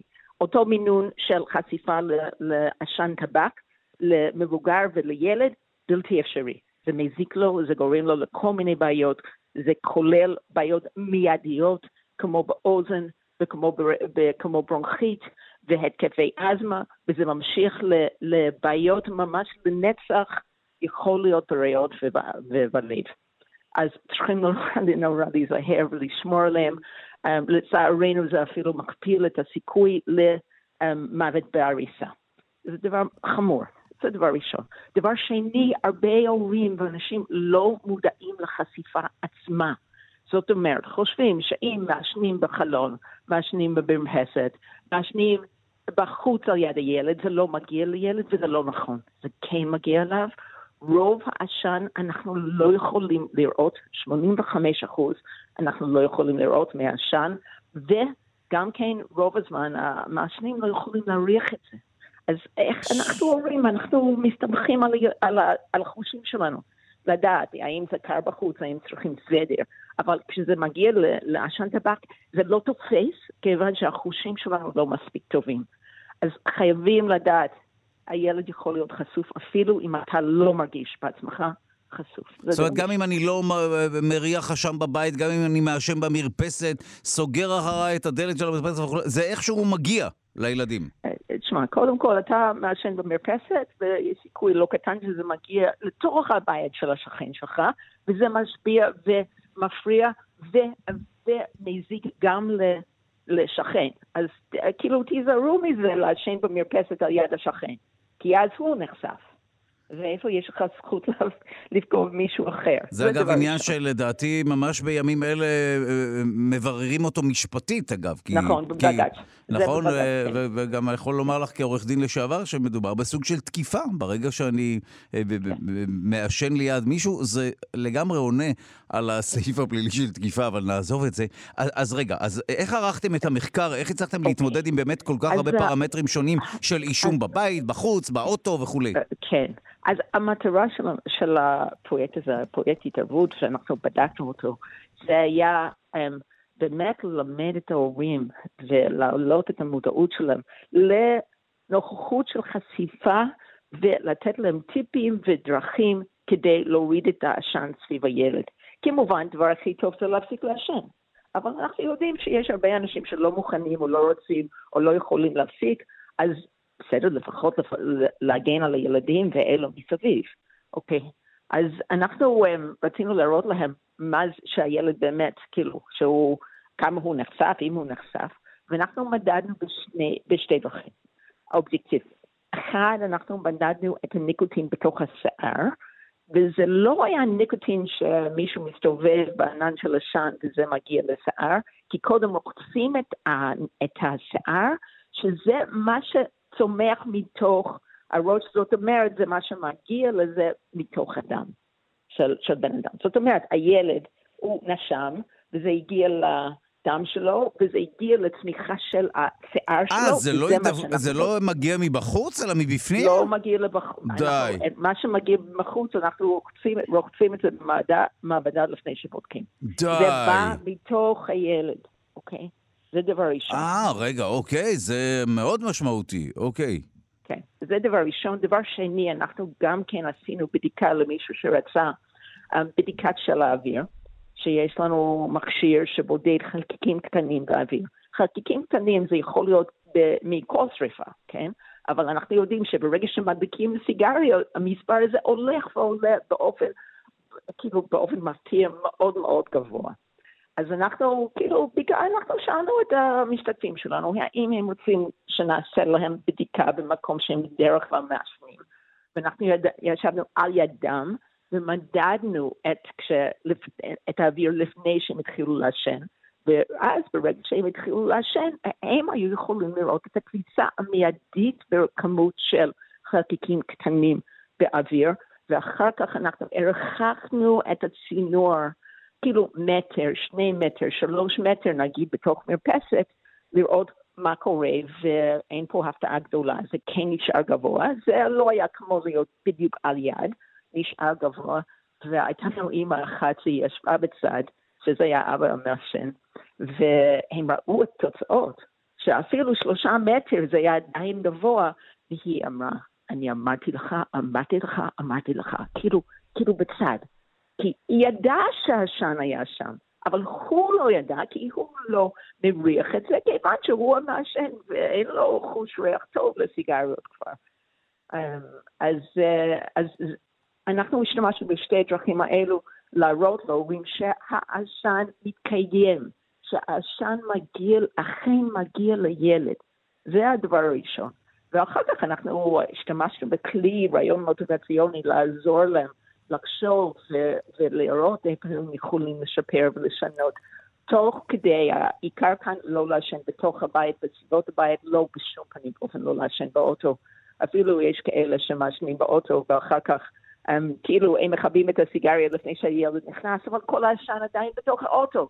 ויש גם כן עישון יד שלישי, שזה נשאר אפילו אחרי שלא מעשנים כבר, וזה נכנס לתוך הריהוט של האוטו, ואחר כך זה, זה יוצא, כאילו, בהדרגה עם הזמן. אני מנסה להבין, האם, אה, אה, אה, אני משער שאנשים שמעשנים, הם חיים בסוג של הדחקה, הם מדחיקים את, ה, את הנזק שהם גורמים לעצמם וכולי. השאלה אם אפשר להדחיק נזק לילדים שלך, בדרך כלל אתה אפילו דואג להם יותר מלעצמך.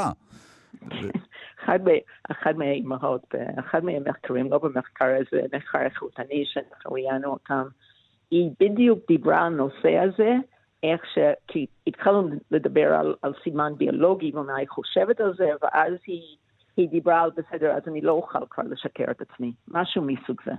אבל בגלל זה, ברגע שיש, יודעים שיש מדד אובייקטיבי שמודדים את הילד שלך, זה כבר עולם אחר. לא, אנחנו לא יכולים, כאילו, שמה, אנחנו שומעים הרבה על מעשנים בחלון וחושבים שזה מגן על הילד. לא נכון, מעשן בחלון זה בתוך הבית, סליחה. זה לא זה, זה לא לעניין. אז לא, כמובן, לא רחוק בחוץ. תשמעי, אני מוכרח לומר, אה, ושוב, זה לא חלק מהמחקר, אבל מדהים אותי עדיין האחוזים הגבוהים של אה, אחוז המעשנים, המעשנים והמעשנות בישראל, אה, גם אגב מביקורים בבסיסים צבאיים, שם הרבה מאוד, הדור החדש שממנו ודאי אתה מצפה שיבין את נזקי העישון. שום דבר, יחסית, זה, זה מה, מההרגלים הרעים שממשיכים להיות אה, דרמטיים במספרים, וזה לא ברור למה. גם, גם נכון, גם נכון. קודם כל יש שאלה למה זה חוקי. זה הורג חצי מהאנשים שמשתמשים בסיגריות כאילו באופן רגיל, זה הורג חצי, איך זה יכול להיות חוקי, אוקיי? אבל אני משאירה את זה בצד. אני כל הזמן מתעסקת עם, כאילו, עמיתים שלי, איך אנחנו יכולים להילחם בדבר הזה ולמנוע את כל הנזק הזה. Um, ו, ויש גם כן, יש חוקים של המדינה שזה מאוד חשוב. אני חושבת, ואני גם כן ממשיכה, אני רוצה לבדוק את זה ודאי, אבל השאלה שלי, אם אנחנו נבדוק את כל ילד וילד במדינת ישראל, תחשבו על זה, לנוכחות של או ניקוטין, יכול להיות קוטנין בשתן למשל, אם אנחנו נבדוק כל אחד, נגיד בגיל ארבע, כשהם מגיעים לבדוק את הראייה שלהם בטיפת חלב, שיבדקו גם את הניקוטין או את הקוטינין בתוך הגוף של, בתוך הגוף של הילד, כן? כאילו כשזה יוצא, או דרך השיער, או דרך השתן, או דרך הרוק. Um, ויכול להיות שאז אנשים יותר יבינו שהדבר הזה כן קיים וכן מגיע. כי מה שאני ראיתי הרבה פעמים, הנפילה לא הייתה שההורים לא מודעים לנזק. לא מספיק מודעים לנזק, ומעשנים פחות מודעים, פחות מקבלים את זה, אבל יש הרבה מאוד שהם לא מודעים לעובדה שהחשיפה קיימת, שזה מגיע לילד. וכאן אנחנו רוצים שכולם יבינו את זה. אני חושבת שכאילו ברגע שהורים באמת מפנימים את זה, יפסיקו לגמרי לעשן בתוך הבית ובסביבות הבית ובמרפסת ובסביבות הילד. וכבר יעזור, כאילו לפחות להגן על הדור הבא גם כן ילד שרואה הורה מעשן, זה, זה מכפיל, לפחות מכפיל את סיכוי שלו להיות מעשן בעצמו.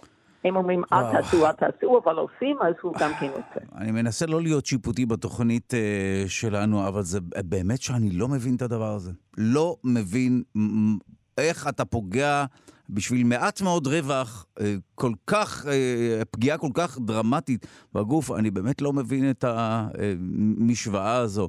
תודה רבה לך, פרופ' לאה רוזן, מבית הספר לבריאות הציבור. אני חושבת שאנחנו צריכים, צריכים לעזור למעשנים, שהם יבינו את זה, שהם יבינו שהחשיפה מגיעה ופוגעת. לגמרי, תודה רבה לך על ה... אנשים טובים, אז אה, בעזרת השם, שנה טובה לכולנו.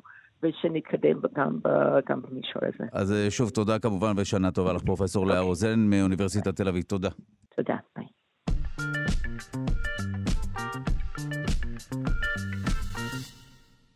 איך הנקבות של הציפור יונק הדבש חומקות מהתנהגות אגרסיבית מצד זכרים, הן מתחזות לזכרים, כך עולה ממחקר חדש שנערך על ידי חוקרים מאוניברסיטת קורנל. המחקר פורסם בכתב העת קארנט ביולוגי. אנחנו שמחים לומר שלום לפרופסור ארנון לוטם, ראש בית הספר לזואולוגיה בפקולטה למדעי החיים באוניברסיטת תל אביב. שלום. שלום, שלום. טוב, מחקר מאוד מסקרן וגילוי מאוד מסקרן. אה, איך בדיוק הנקבות של אותה ציפור אה, מתחזות לזכרים? איך זה דה פקטו קורה? אה, קודם כל זה לא כל הנקבות, זה רק 20-30 אחוז מהנקבות. רוב הנקבות עדיין מעדיפות להיות, להיראות כמו נקבות. מה שקורה שם שגם הצעירים, זכרים ונקבות כאחת, נראים כמו זכרים. זאת אומרת, הנוצות שלהם, הצבע שלהם, יש להם צבע כחול בוהק על הראש ועל הכנפיים. הנוצות שלהם הן פשוט נוצות אה, של, של זכר, טבעי זכר, ובשעה שחלק מהנקבות משנות אחרי שנתיים את הצבע שלהם לצבע נקבה, אה, חלק מהנקבות ממשיכות להיות עם צבעי זכר בוהקים, ובעצם הן עושות מימיקרי, חקיינות לזכרים. טוב, השאלה היא, שאלת השאלות היא למה כמובן. אפשר לענות על זה? המחקר, מה שהמחקר הזה עשה יפה, הוא הראה על ידי ניסויים שבאמת אה, כאשר הוא השווה, שם מוחלצים, זאת אומרת מודלים, של נקבה שהיא נקבה בלבוש נקבה לעומת נקבה שמתחפשת לזכר, והשווה איך מתייחסים אליה ציפורים שונות, והוא הראה שנקבה שמחופשת לזכר, פחות תוקפים אותה, וגם פחות מנסים להתחיל, זאת אומרת, מנסים לחזר אחריה.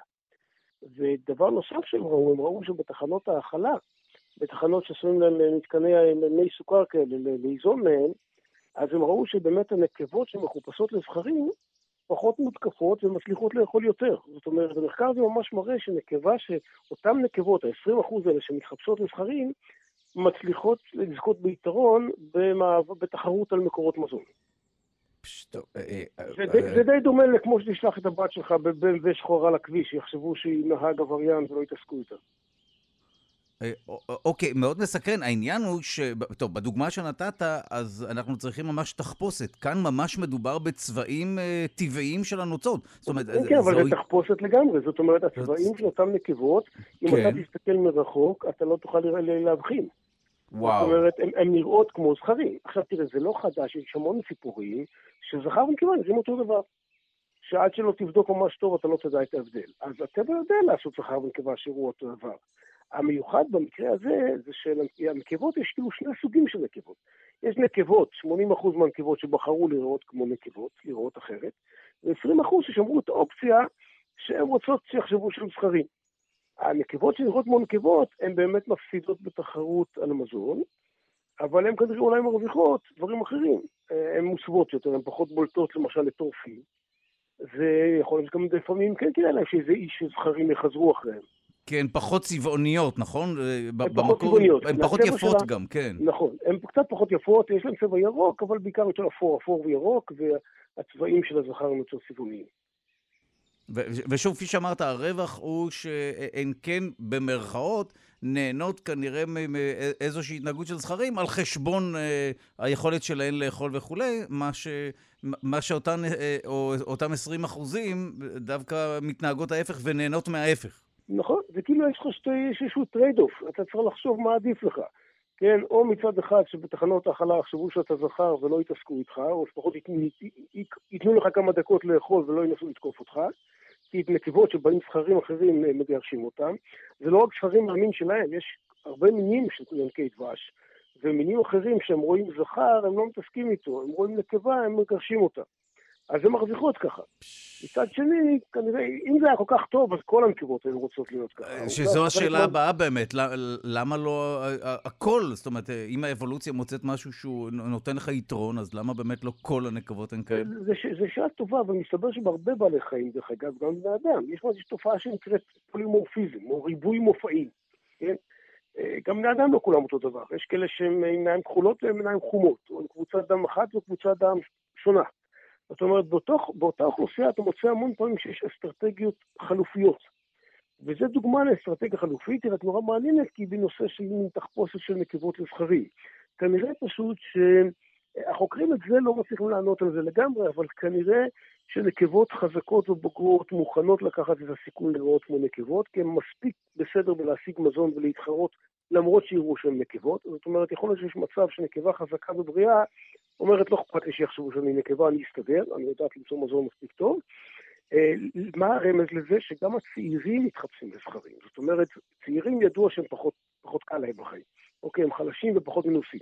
אז זה שגם צעירים וגם צעירות שם מתחפשים לזכרים, זה אומר שאם אתה לא מספיק חזק ולא יודע להסתדר, תחפושת לזכר עוזרת לך, כן? אבל כנראה אם אתה נקבה שמספיק טובה ומנוסה, נקבות שגדלות יותר עם הגיל, הן לוקחות את ה... זאת אומרת, הן מחליפות לבוש נקבה, ורובן באמת נראות כמו נקבה, חוץ מזה 20 אחוז שמחליטות להישאר כמו זכרים כל החיים שלהם. טוב, כמובן שהמילה מחליטות היא, היא האנשה, כי מדובר באיזשהו ניסוי וטעייה אבולוציוני כזה, נכון? נכון, איזשהו... נכון. אז, אז פה לא יודעים אבל לגמרי, זאת אומרת, מה זה החלטה? כי גם החלטה, זאת אומרת, אנחנו יודעים שזו לא החלטה מודעת כמו בני אדם, שאתה מחליט. גם אנחנו לא תמיד מחליטים אם להיות אה, עם עיניים כחולות או עם עיניים חומות, זה הגנים שלנו, אבל פה למשל המנגנון לא, לא ידוע עד הסוף, זאת אומרת, יכול להיות שיש פה עניין שגם ממושפע מתנאי הגוף שלהם, זאת אומרת, גם בעלי חיים לפעמים מחליטים האם להתרבות או לא להתרבות, או האם... אה, זאת אומרת, יכול להיות שיש פה מערכת פיזיולוגית שגם מקבלת החלטה, יכול להיות שגנטית הן יכולות גם וגם, ולפי המצב הגופני שלהם יש איזה סוויץ' שמחליט האם תהיי ככה או ככה. אפשרות שנייה שזה רק גנטי. את המנגנון הגנטי של זה הם עדיין לא חקרו, כך שאי אפשר לענות על זה. וואו, ויש לזה תקדים אה, או מקבילה בעוד בעלי חיים שאתה מכיר? אה, התחזות של זכר לנקבה או להפך? כן, כן, תראה, במקרה הזה זה קצת מקרה קיצוני. אה, הוא ידוע מיונקי דבש. ביונקי דבש זה מעניין, הסיבה שזה מעניין זה שיונקי דבש, הקוליברים, מה שנקרא, שמו בארצות הברית, זה, המטאבוליזם שלהם נורא גבוה. וכשמטאבוליזם נורא גבוה, זה אומר שהם כל הזמן צריכים לאכול, הם צריכים הרבה אוכל, הם, צריכים, הם שותים מי סוכר, והם צריכים אנרגיה כל הזמן. ולכן התחרות על מזון שם היא מאוד קריטית, אם נגמר לך האנרגיה אתה יכול למות פשוט. ושם במקרה הזה, כנראה, בגלל תחרות מאוד חזקה על מקורות מזון, התפתחה המערכת הזו. ישנם עוד בעלי חיים שיש בהם מה שנקרא ריבוי מופעים, וגם אה, חקיינות של נקבות, גם בפרפרים יש נקבות שנראות כמו זכרים, ולעשר זכרים לפעמים שנראים כמו נקבות כדי להזדווג עם נקבות לפעמים. יש לך בטבע מכל הסוגים, את כל התחפושות. זאת אומרת, אה, יש מקרים כאלה. הנושא של נקבות שמתחפשות לזכרים, ידעו אותו מכמה מקרים, ידעו אותו במקרה דבש, אבל זו פעם ראשונה שמישהו עושה מחקר מסודר ועושה ניסוי ומראה באמת שעל ידי התחפושת הזו הן באמת נמנעות מתחרות ומרוויחות יותר מזון בתחנות ההאכלה. אז זהו, ש... אה, לסיום, עד כמה אפשר לסמוך על מחקר כזה שמוכיח את היתרון האבולוציוני? אה, לא מדובר עדיין בהשערה שאולי באמת אה, כן הצליחו לאשש את התיאוריה הזו בכך שמראים שמדובר ביתרון, אבל האם זה כך גם בטבע? אני מנסה להבין עד כמה אפשר לסמוך באמת על תוצאות המחקר. לא, על, על המחקר הזה, על היבט, על חלק מהתוצאות המחקר אפשר לסמוך הרבה מאוד, חלק מהאינטרפטציות דווקא שמופיעות בעיתונות הן קצת פחות, כי בעיתונות עשו מזה מין משהו כזה שנקבות מתחפשות לזכרים ושלא יטרידו אותה מינית, וזה...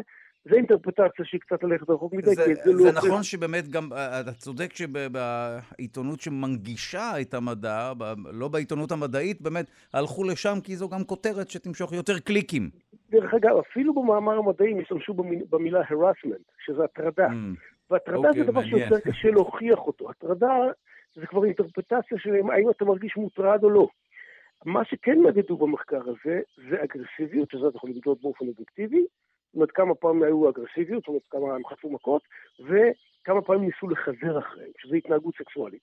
ופה גם... בניסויים, בניסויים היה תוצאה מאוד חד משמעית, שהנקבות שיש להם במופע נראות כמו זכרים, פחות התקיפו אותם בצורה משמעותית, כן? ופחות גם ניסו לחזר אחריהם. טוב, רק אה, נסייג באמת ונאמר שכל ההגדרות, אה, את המילה תודה וכולי, אה, זה רלוונטי לעולמם של בעלי החיים. זה, אנחנו לא, בכוונה לא מענישים באלף כמובן את הסיטואציה, ו, ו, ולכן זה כן חשוב שהמאזינות והמאזינים ישימו לב לזה. אבל הנה, אנחנו מגלים פה תחפושת אבולוציונית. האבולוציה מוצאת דרך לגרום לנקבות של אותה ציפור, של יונק הדבש, להתחזות לזכרים וכך להרוויח כל מיני דברים, פחות, פחות התנהגות אגרסיבית מצד הסובבים וכולי. תודה רבה לך על השיחה הזו, פרופ' ארנון לוטם, ראש בית הספר לזואולוגיה בפקולטה למדעי החיים, אוניברסיטת תל אביב. תודה. תודה, תודה.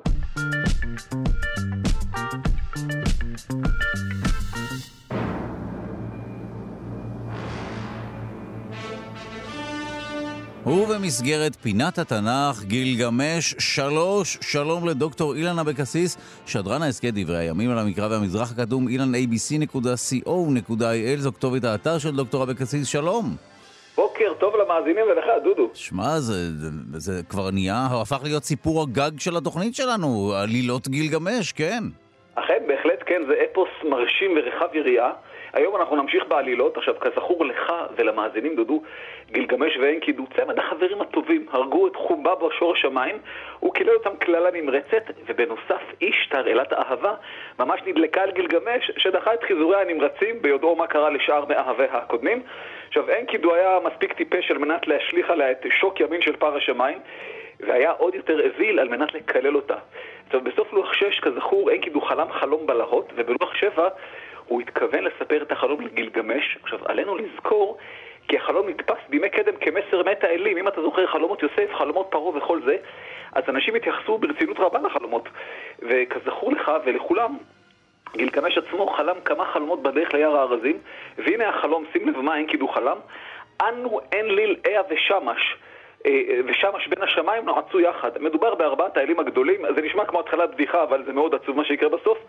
ויאמר אנו אל אנליל, המה את פר השמיים הרגו, וגם את חומבה הרגו, אשר את יער הארזים נטר. אמר אנו, אחד מן השניים מות ימות. עכשיו הנה קללת חומבבא שהזכרנו אותה בפעם שעברה עומדת להתגשם, אמר אנליל, אין קידו מות ימות וגילגמש לא ימות. עכשיו ברור זה עלילות גילגמש, לא עלילות אין קידו. עכשיו אין קידו מבוהל נורא התחיל לבכות ולקונן על מר גורלו כדבריו, מה אומר? אם רפאים אשב בשערי רפאים אבוא ואת אחי אהובי, גילגמש הכוונה, כן? לא אראה לעולם. אבל אם האלים החליטו שאין קידו ימות, הרי רק האלים יכולים לבטל את רוע הגזרה. הפה שאסר הוא הפה שיתיר.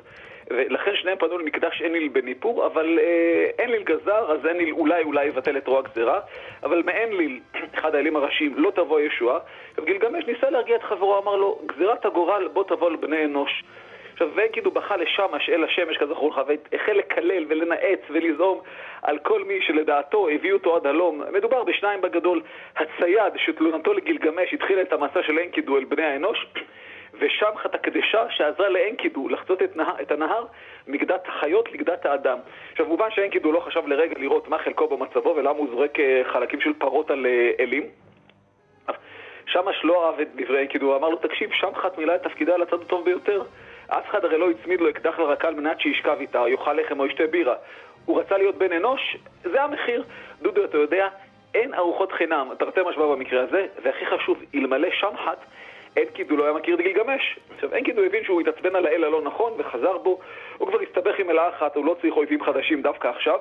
אז הוא שינה את טעמו, וכמו שהוא ידע לקלל, הוא גם ידע לברך, והוא החל לשמחת שפע ואושר, אה, וכושר ודברים וכיוצא בזה, ואנקידו על ערש דווי, ולא הפסיק לחלום, והחלום הבא הוא על השאול, רמז ברור למה שיקרה לו עוד מעט קאט. עכשיו, תיאור השאול מאוד מעניין, ולא נרחיב בנושא, וכמו שהבנת, דודו, אנקידו יכול לחלום כמה חלומות שהוא רוצה, אבל גם הוא ימצא את עצמו בסוף אה, כגופה.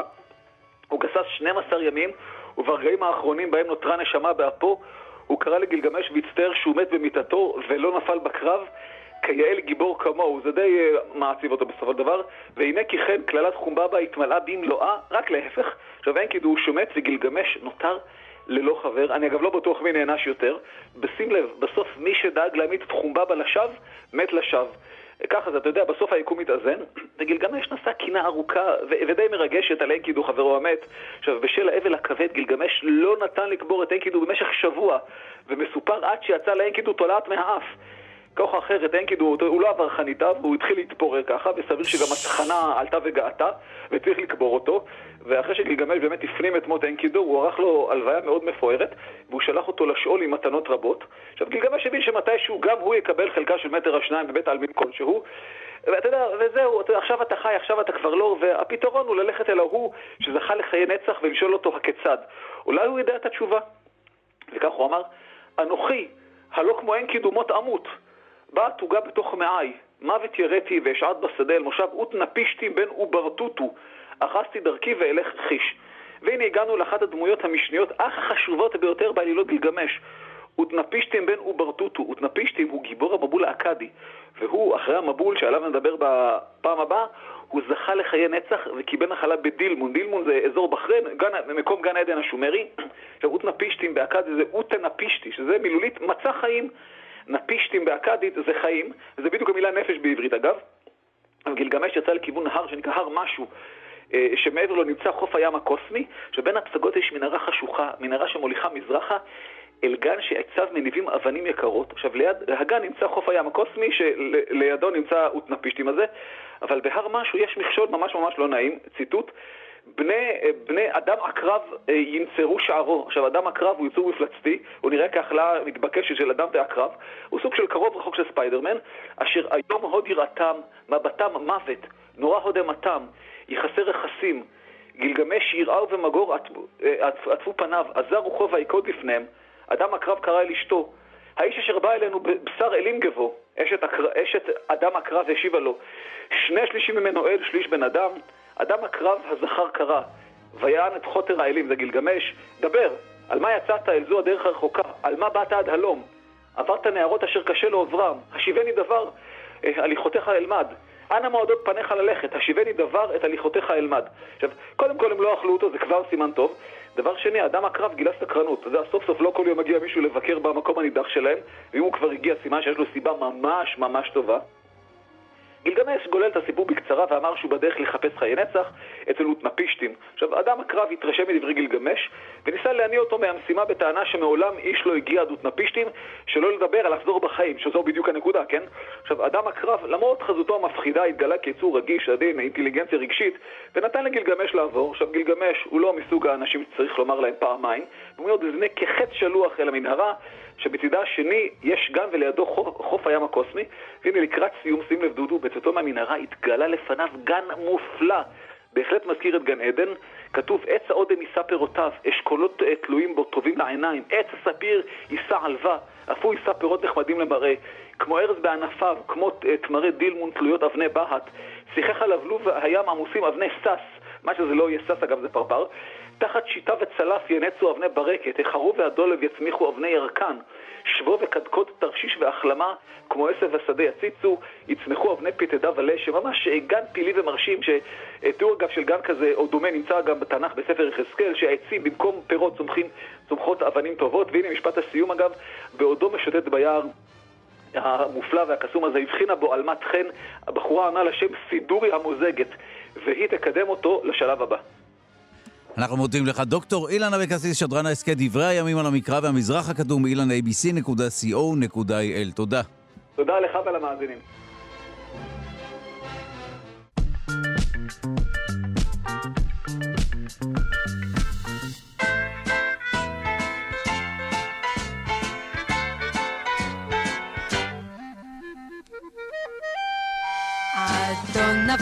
אבוקדו, כל השנה בזכות טכנולוגיה ישראלית חדשה. פיתוח של הטכנולוגיה הוא תולדה של מחקר חדש שנערך במרכז לחדשנות ב post-harvest.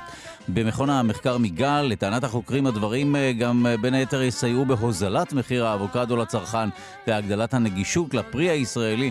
החוקרים הראשיים של המחקר הם פרופסור רפי שטרן ממחקר ופיתוח צפון ודני גמרסני שכבר נמצא איתנו על הקו. אנחנו שמחים לומר שלום לדני אה, גמרסני, חוקר במרכז לחדשנות post-harvest במכון מיגל, שלום. בוקר טוב, שלום. אבוקדו הפך להיות, אה, אומר, תנסח בצורה בוטה, פצע פתוח יחסית. אנחנו כולנו רודפים אחרי הדבר הזה, לעיתים גם עוקצים אותנו, לפעמים אנחנו קונים והוא לא אה, מבשיל, מתרכך וכולי. מה הפיתוח שלכם ואיך הוא באמת יסייע למצב שבו נוכל ליהנות מהפרי הזה כל השנה? אז נכון, אתה צודק, באמת אה, יש, אה, יש בעיות גם כל השנה, אבל הבעיה העיקרית, שאז אה, שומעים על זה יותר בחדשות, זה התקופה של הקיץ. בדיוק די בחופש הגדול, מ... בסביבות יולי ואוגוסט, אין, אין פרי. פשוט נגמר, אין את הזנים שמניבים באותה תקופה, זאת אומרת שיש, שאפשר לרכוש את הפרי הזה.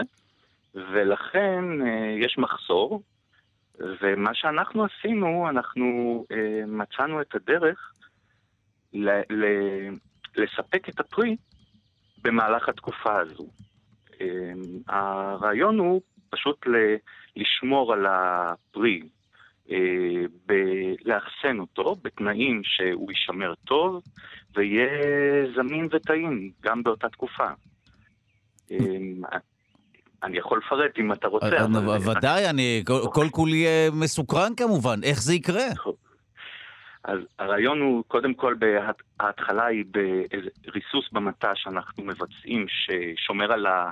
אני אומר את זה בדרך פשוטה, שומר על הצעירות של הפרי, על זה שהוא יהיה אה, אה, חיוני יותר בהמשך, ולאחר מכן אנחנו אה, מקררים את הפרי באופן, קוטפים את הפרי מאוחר, אה, כי האבוקדו נשמר יחסית על העץ בצורה טובה. הוא, כל עוד אתה שומר אותו על העץ אה, ולא קוטף אותו, אה, נקרא לזה מאחסן אותו על העץ, אז הוא נשמר בצורה טובה.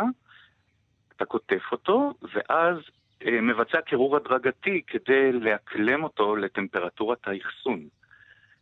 ובאחסון, עצם זה שאתה מוריד את הטמפרטורה, אתה כבר מאט את המטאבוליזם שלו, את כל ה...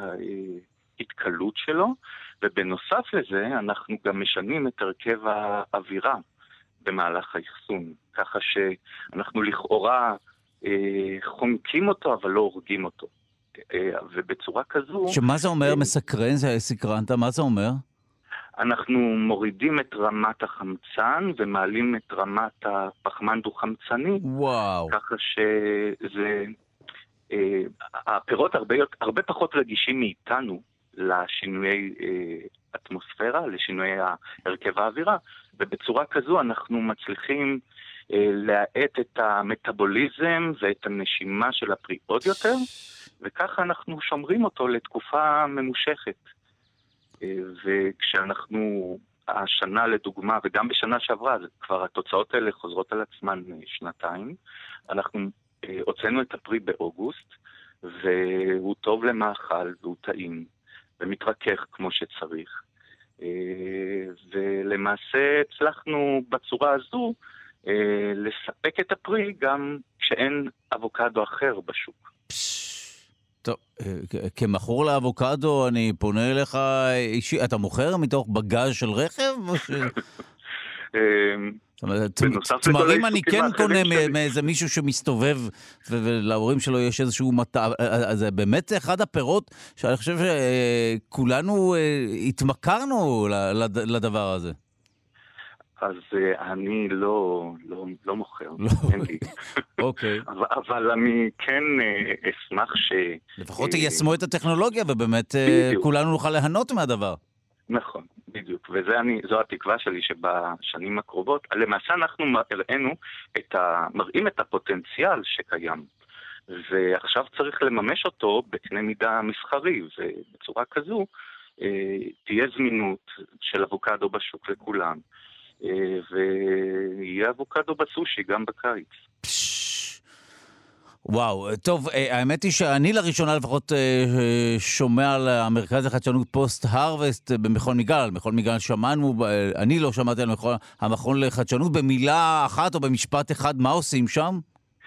אז קודם כל אתה מוזמן, בביקור הבא בצפון, אתה מוזמן אה, לבקר אצלנו, ואנחנו עושים מחקרים חדשניים בתחום האחסון של הפרי, אה, טיפול בפרי, העלאת הערך שלו, ואחד היתרונות הגדולים הוא שאנחנו נמצאים באזור אה, אולי אחד היפים, אני חושב שהוא הכי יפה בארץ, אבל יש לו עוד יתרונות אה, שלמשל, מצד אחד אתה יכול, מגדלים פה באזור קיבי, דובדבנים, אגסים, תפוחים, פירות שצריכים אקלים קר, וזה פה ב, ממש בסביבה שלנו, ובנוסף לזה, לא רחוק מאיתנו, מגדלים גם בננות, אבוקדו, ליצ'י, וזה מאפשר לנו אה, יכולת לבצע מחקר מגוון בפירות מסוגים שונים, שלמעשה אני לא בטוח שבעולם יש עוד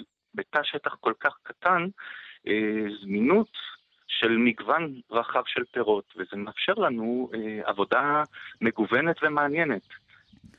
טוב, תודה לך על הדברים ובהצלחה כמובן. דוקטור דני גמרסני, חוקר במרכז לחדשנות post-harvest במכון מיגל. תודה רבה. תודה, תודה, תודה, יום טוב.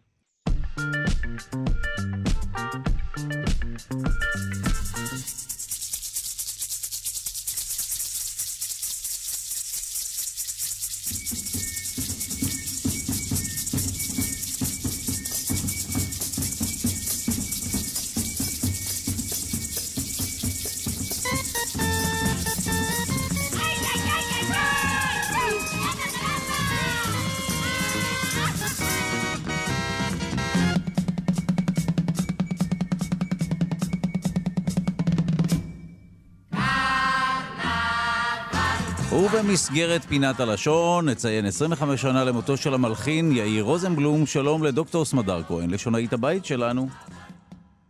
בוקר טוב, דודו, מה שלומך? בסדר גמור, הזכירי למעטים שלא מכירים את פועלו האדיר של יאיר mm. רוזנבלום, נכון? מן הסתם השירים שלו מלווים כן, אותנו עד היום. כן. וואו, כן, ממש אדיר, יש לומר, במעט שנותיו, הוא, אה, הוא מת בגיל 52, אה, אבל באמת הספיק אה, קריירת הלחנה מהמפוארות ביותר שאני מכירה, אני חושבת. אז מה שאנחנו שומעים ברקע, קרנבל בנחל, זה כמובן אחד השירים שהוא הלחין, ואולי אחד המזוהים איתו.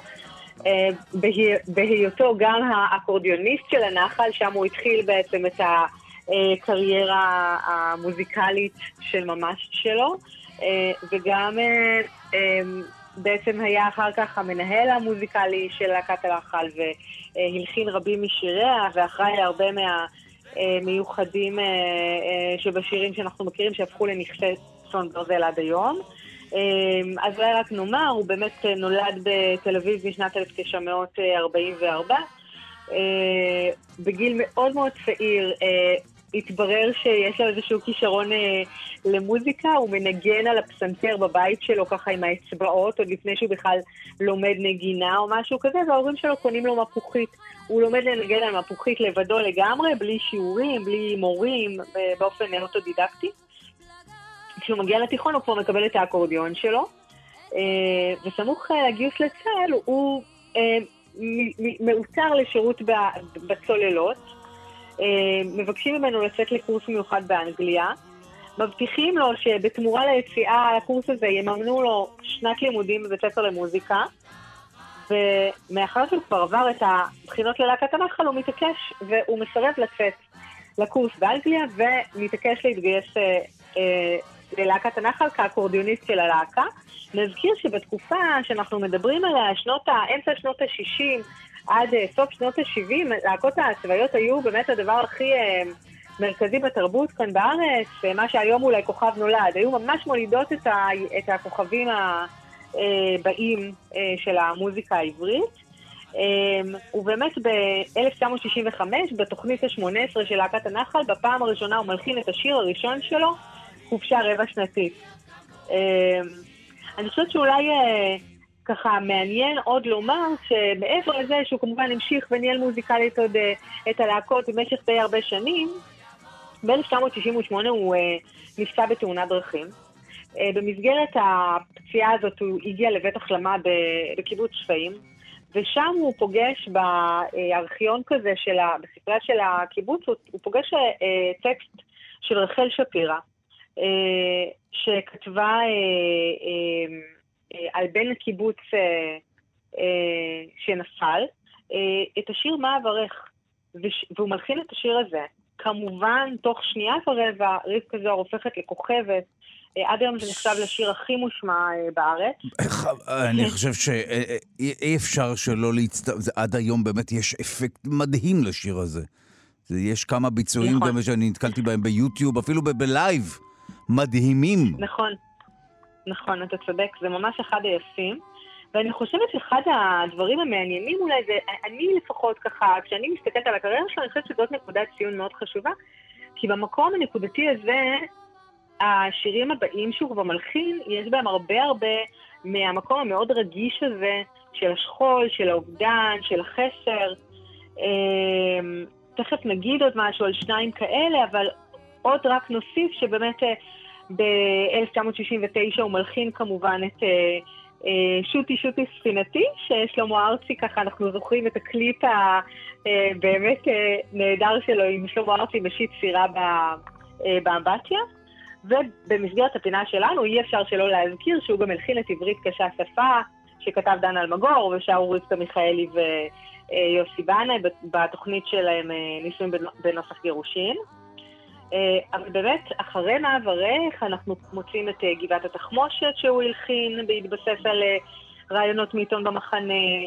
אנחנו פוגשים את השיר שבעיניי הוא אחד משירי הזיכרון המופלאים ביותר, ועכשיו שאנחנו ממש אחרי הלווייתו של, של בראל אתמול בלילה, אז גם יובלים הראלים, או ברית דמים, או על דעת המקום, שלושה שמות לאותו השיר. אה, על שני חיילים שקראו להם יובל הראל משכונת תלפיות בירושלים. אה, שניהם אה, נהרגו במלחמה. מה שאולי הכי נורא היה שיובל הראל הראשון שנהרג הוא לא זה שקיבלו הוריו את הבשורה הראשונים. בעצם היה איזשהו בלבול בהעברת ההודעה, וההורים הלא נכונים קיבלו את ההודעה הלא נכונה על היובל הראל הלא נכון, והדבר הכי נורא הוא שאחרי שההורים הלא נכונים קיבלו את ההודעה המתקנת, 24 שעות אחר כך הם קיבלו את ההודעה שוב. וואו. הפעם היא הייתה נכונה. וכן, אחד השירים הכי, אה, אני מדברת על זה ומצטמררת. אה, שיר נורא. אה, יושב, יושב יאיר רוזנבלום באותו הזמן בארצות הברית, ויחד איתו עמנואל סבר, שהיה אז אה, אה, קונסול בניו יורק. הם שומעים את הבשורה הזאת, ובחדר במלון הם מחברים את השיר על דעת המקום. אני חושבת שזה באמת אחד השירים הכי, הכי כואבים, מזעזעים, נוראים. בשלושה בתים מעבירים סיפור שלם. אולי השורה הכי אה, בולטת, עוד זה מדבר וזה בא מספר איוב, ממש כדי להמחיש את גודל הנוראות של הדבר הזה, אה, של הבשורות האלה, ואני חושבת שאולי ככה ברוח הימים האלה, לקראת ראש השנה, לקראת יום הכיפורים, אז באמת אה, אחת היצירות המונומנטליות שלו ממש אונתני תוקף. אונתני תוקף זו בעצם תפילה שאנחנו מוצאים בסידור התפילה, היא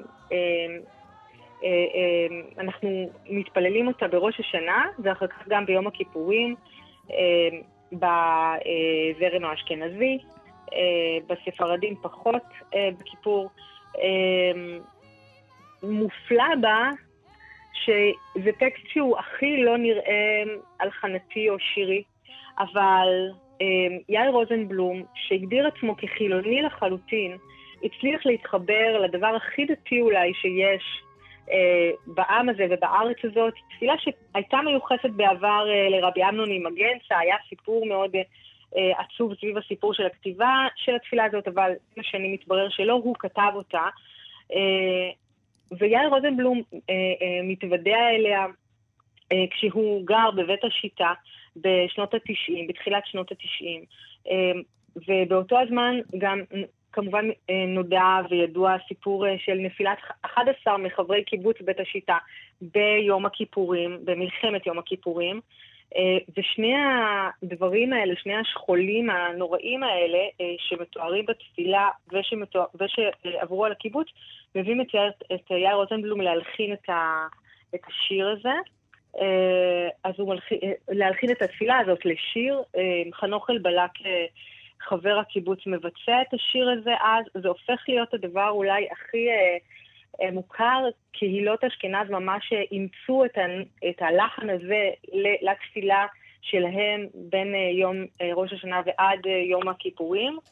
אה, אני חושבת שאין לנו זמן לומר עוד משהו על צירוף מתוך התפילה הזאת, אז אולי באמת נשמור את זה לקראת אה, יום כיפור, אבל אה, באמת אולי אחד הדברים ה...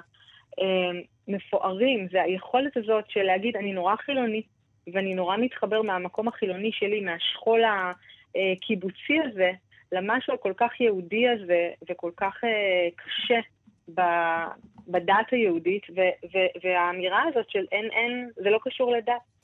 שכול, עצב, קושי, אובדן הם, ו- ויום דין הם לא דווקא חייבים להיות uh, מהמקום הדתי, הם יכולים גם להיות מהמקום החילוני. אני חושבת שזה באמת היה גדולתו. הוא גם, uh, אני חושבת שאחד הדברים היפים זה שהוא מעיד על עצמו, אחד הדברים שהוא כתב על עצמו זה, אולי אני מהראשונים שיכול להגדיר את עצמי כמלחין ישראלי שנולד בארץ, שעשה את הסימביוטה של כל התרבויות והפנים אותן. אני מסתכל על עצמי כדור ראשון של מלחינים ישראלים, אני חושבת שבאמת זה הדבר, הוא ממש ראה את הישראליות עם כל המורכבויות שלה, עם כל מה שיש בתוכה, אה, זרמים ומוצאים וסוגים של טקסטים ולהקות צבאיות ועולמות דתיים ובית כנסת, ממש הכל. אה, טוב, אה, במסגרת באמת אה, הניסיון המאוד מוצלח לגבש זהות, הוא באמת גם, אה, שוב, גם שיק... לחנים שבאמת מצליחים לפרוט על נימי רגש, וגם להפוך ללהיטים, שזה עובדה שהשירים האלה עד היום מטלטלים אותנו, הם חלק מהחיים שלנו. זה, זה עובד ובגדול. נכון, ממש. נכון, ממש ממש. טוב, אנחנו נסתפק... לא משהו כל כך סטנדרטי גם. אנחנו יודעים, כאילו, הרבה מהמלחינים בני דורו, לא, זה לא קרה באופן הזה. אה, באמת ידו בכל הייתה, גם, ב, גם במערכונים, גם בהצגות, גם בשירים, גם באמת, באמת בן אדם... אה, אז 25 שנה למותו של המלחין יאיר רוזנבלום, תודה רבה לראשונאית הבית שלנו, דוקטור סמדר כהן, תודה. תודה רבה, דודו.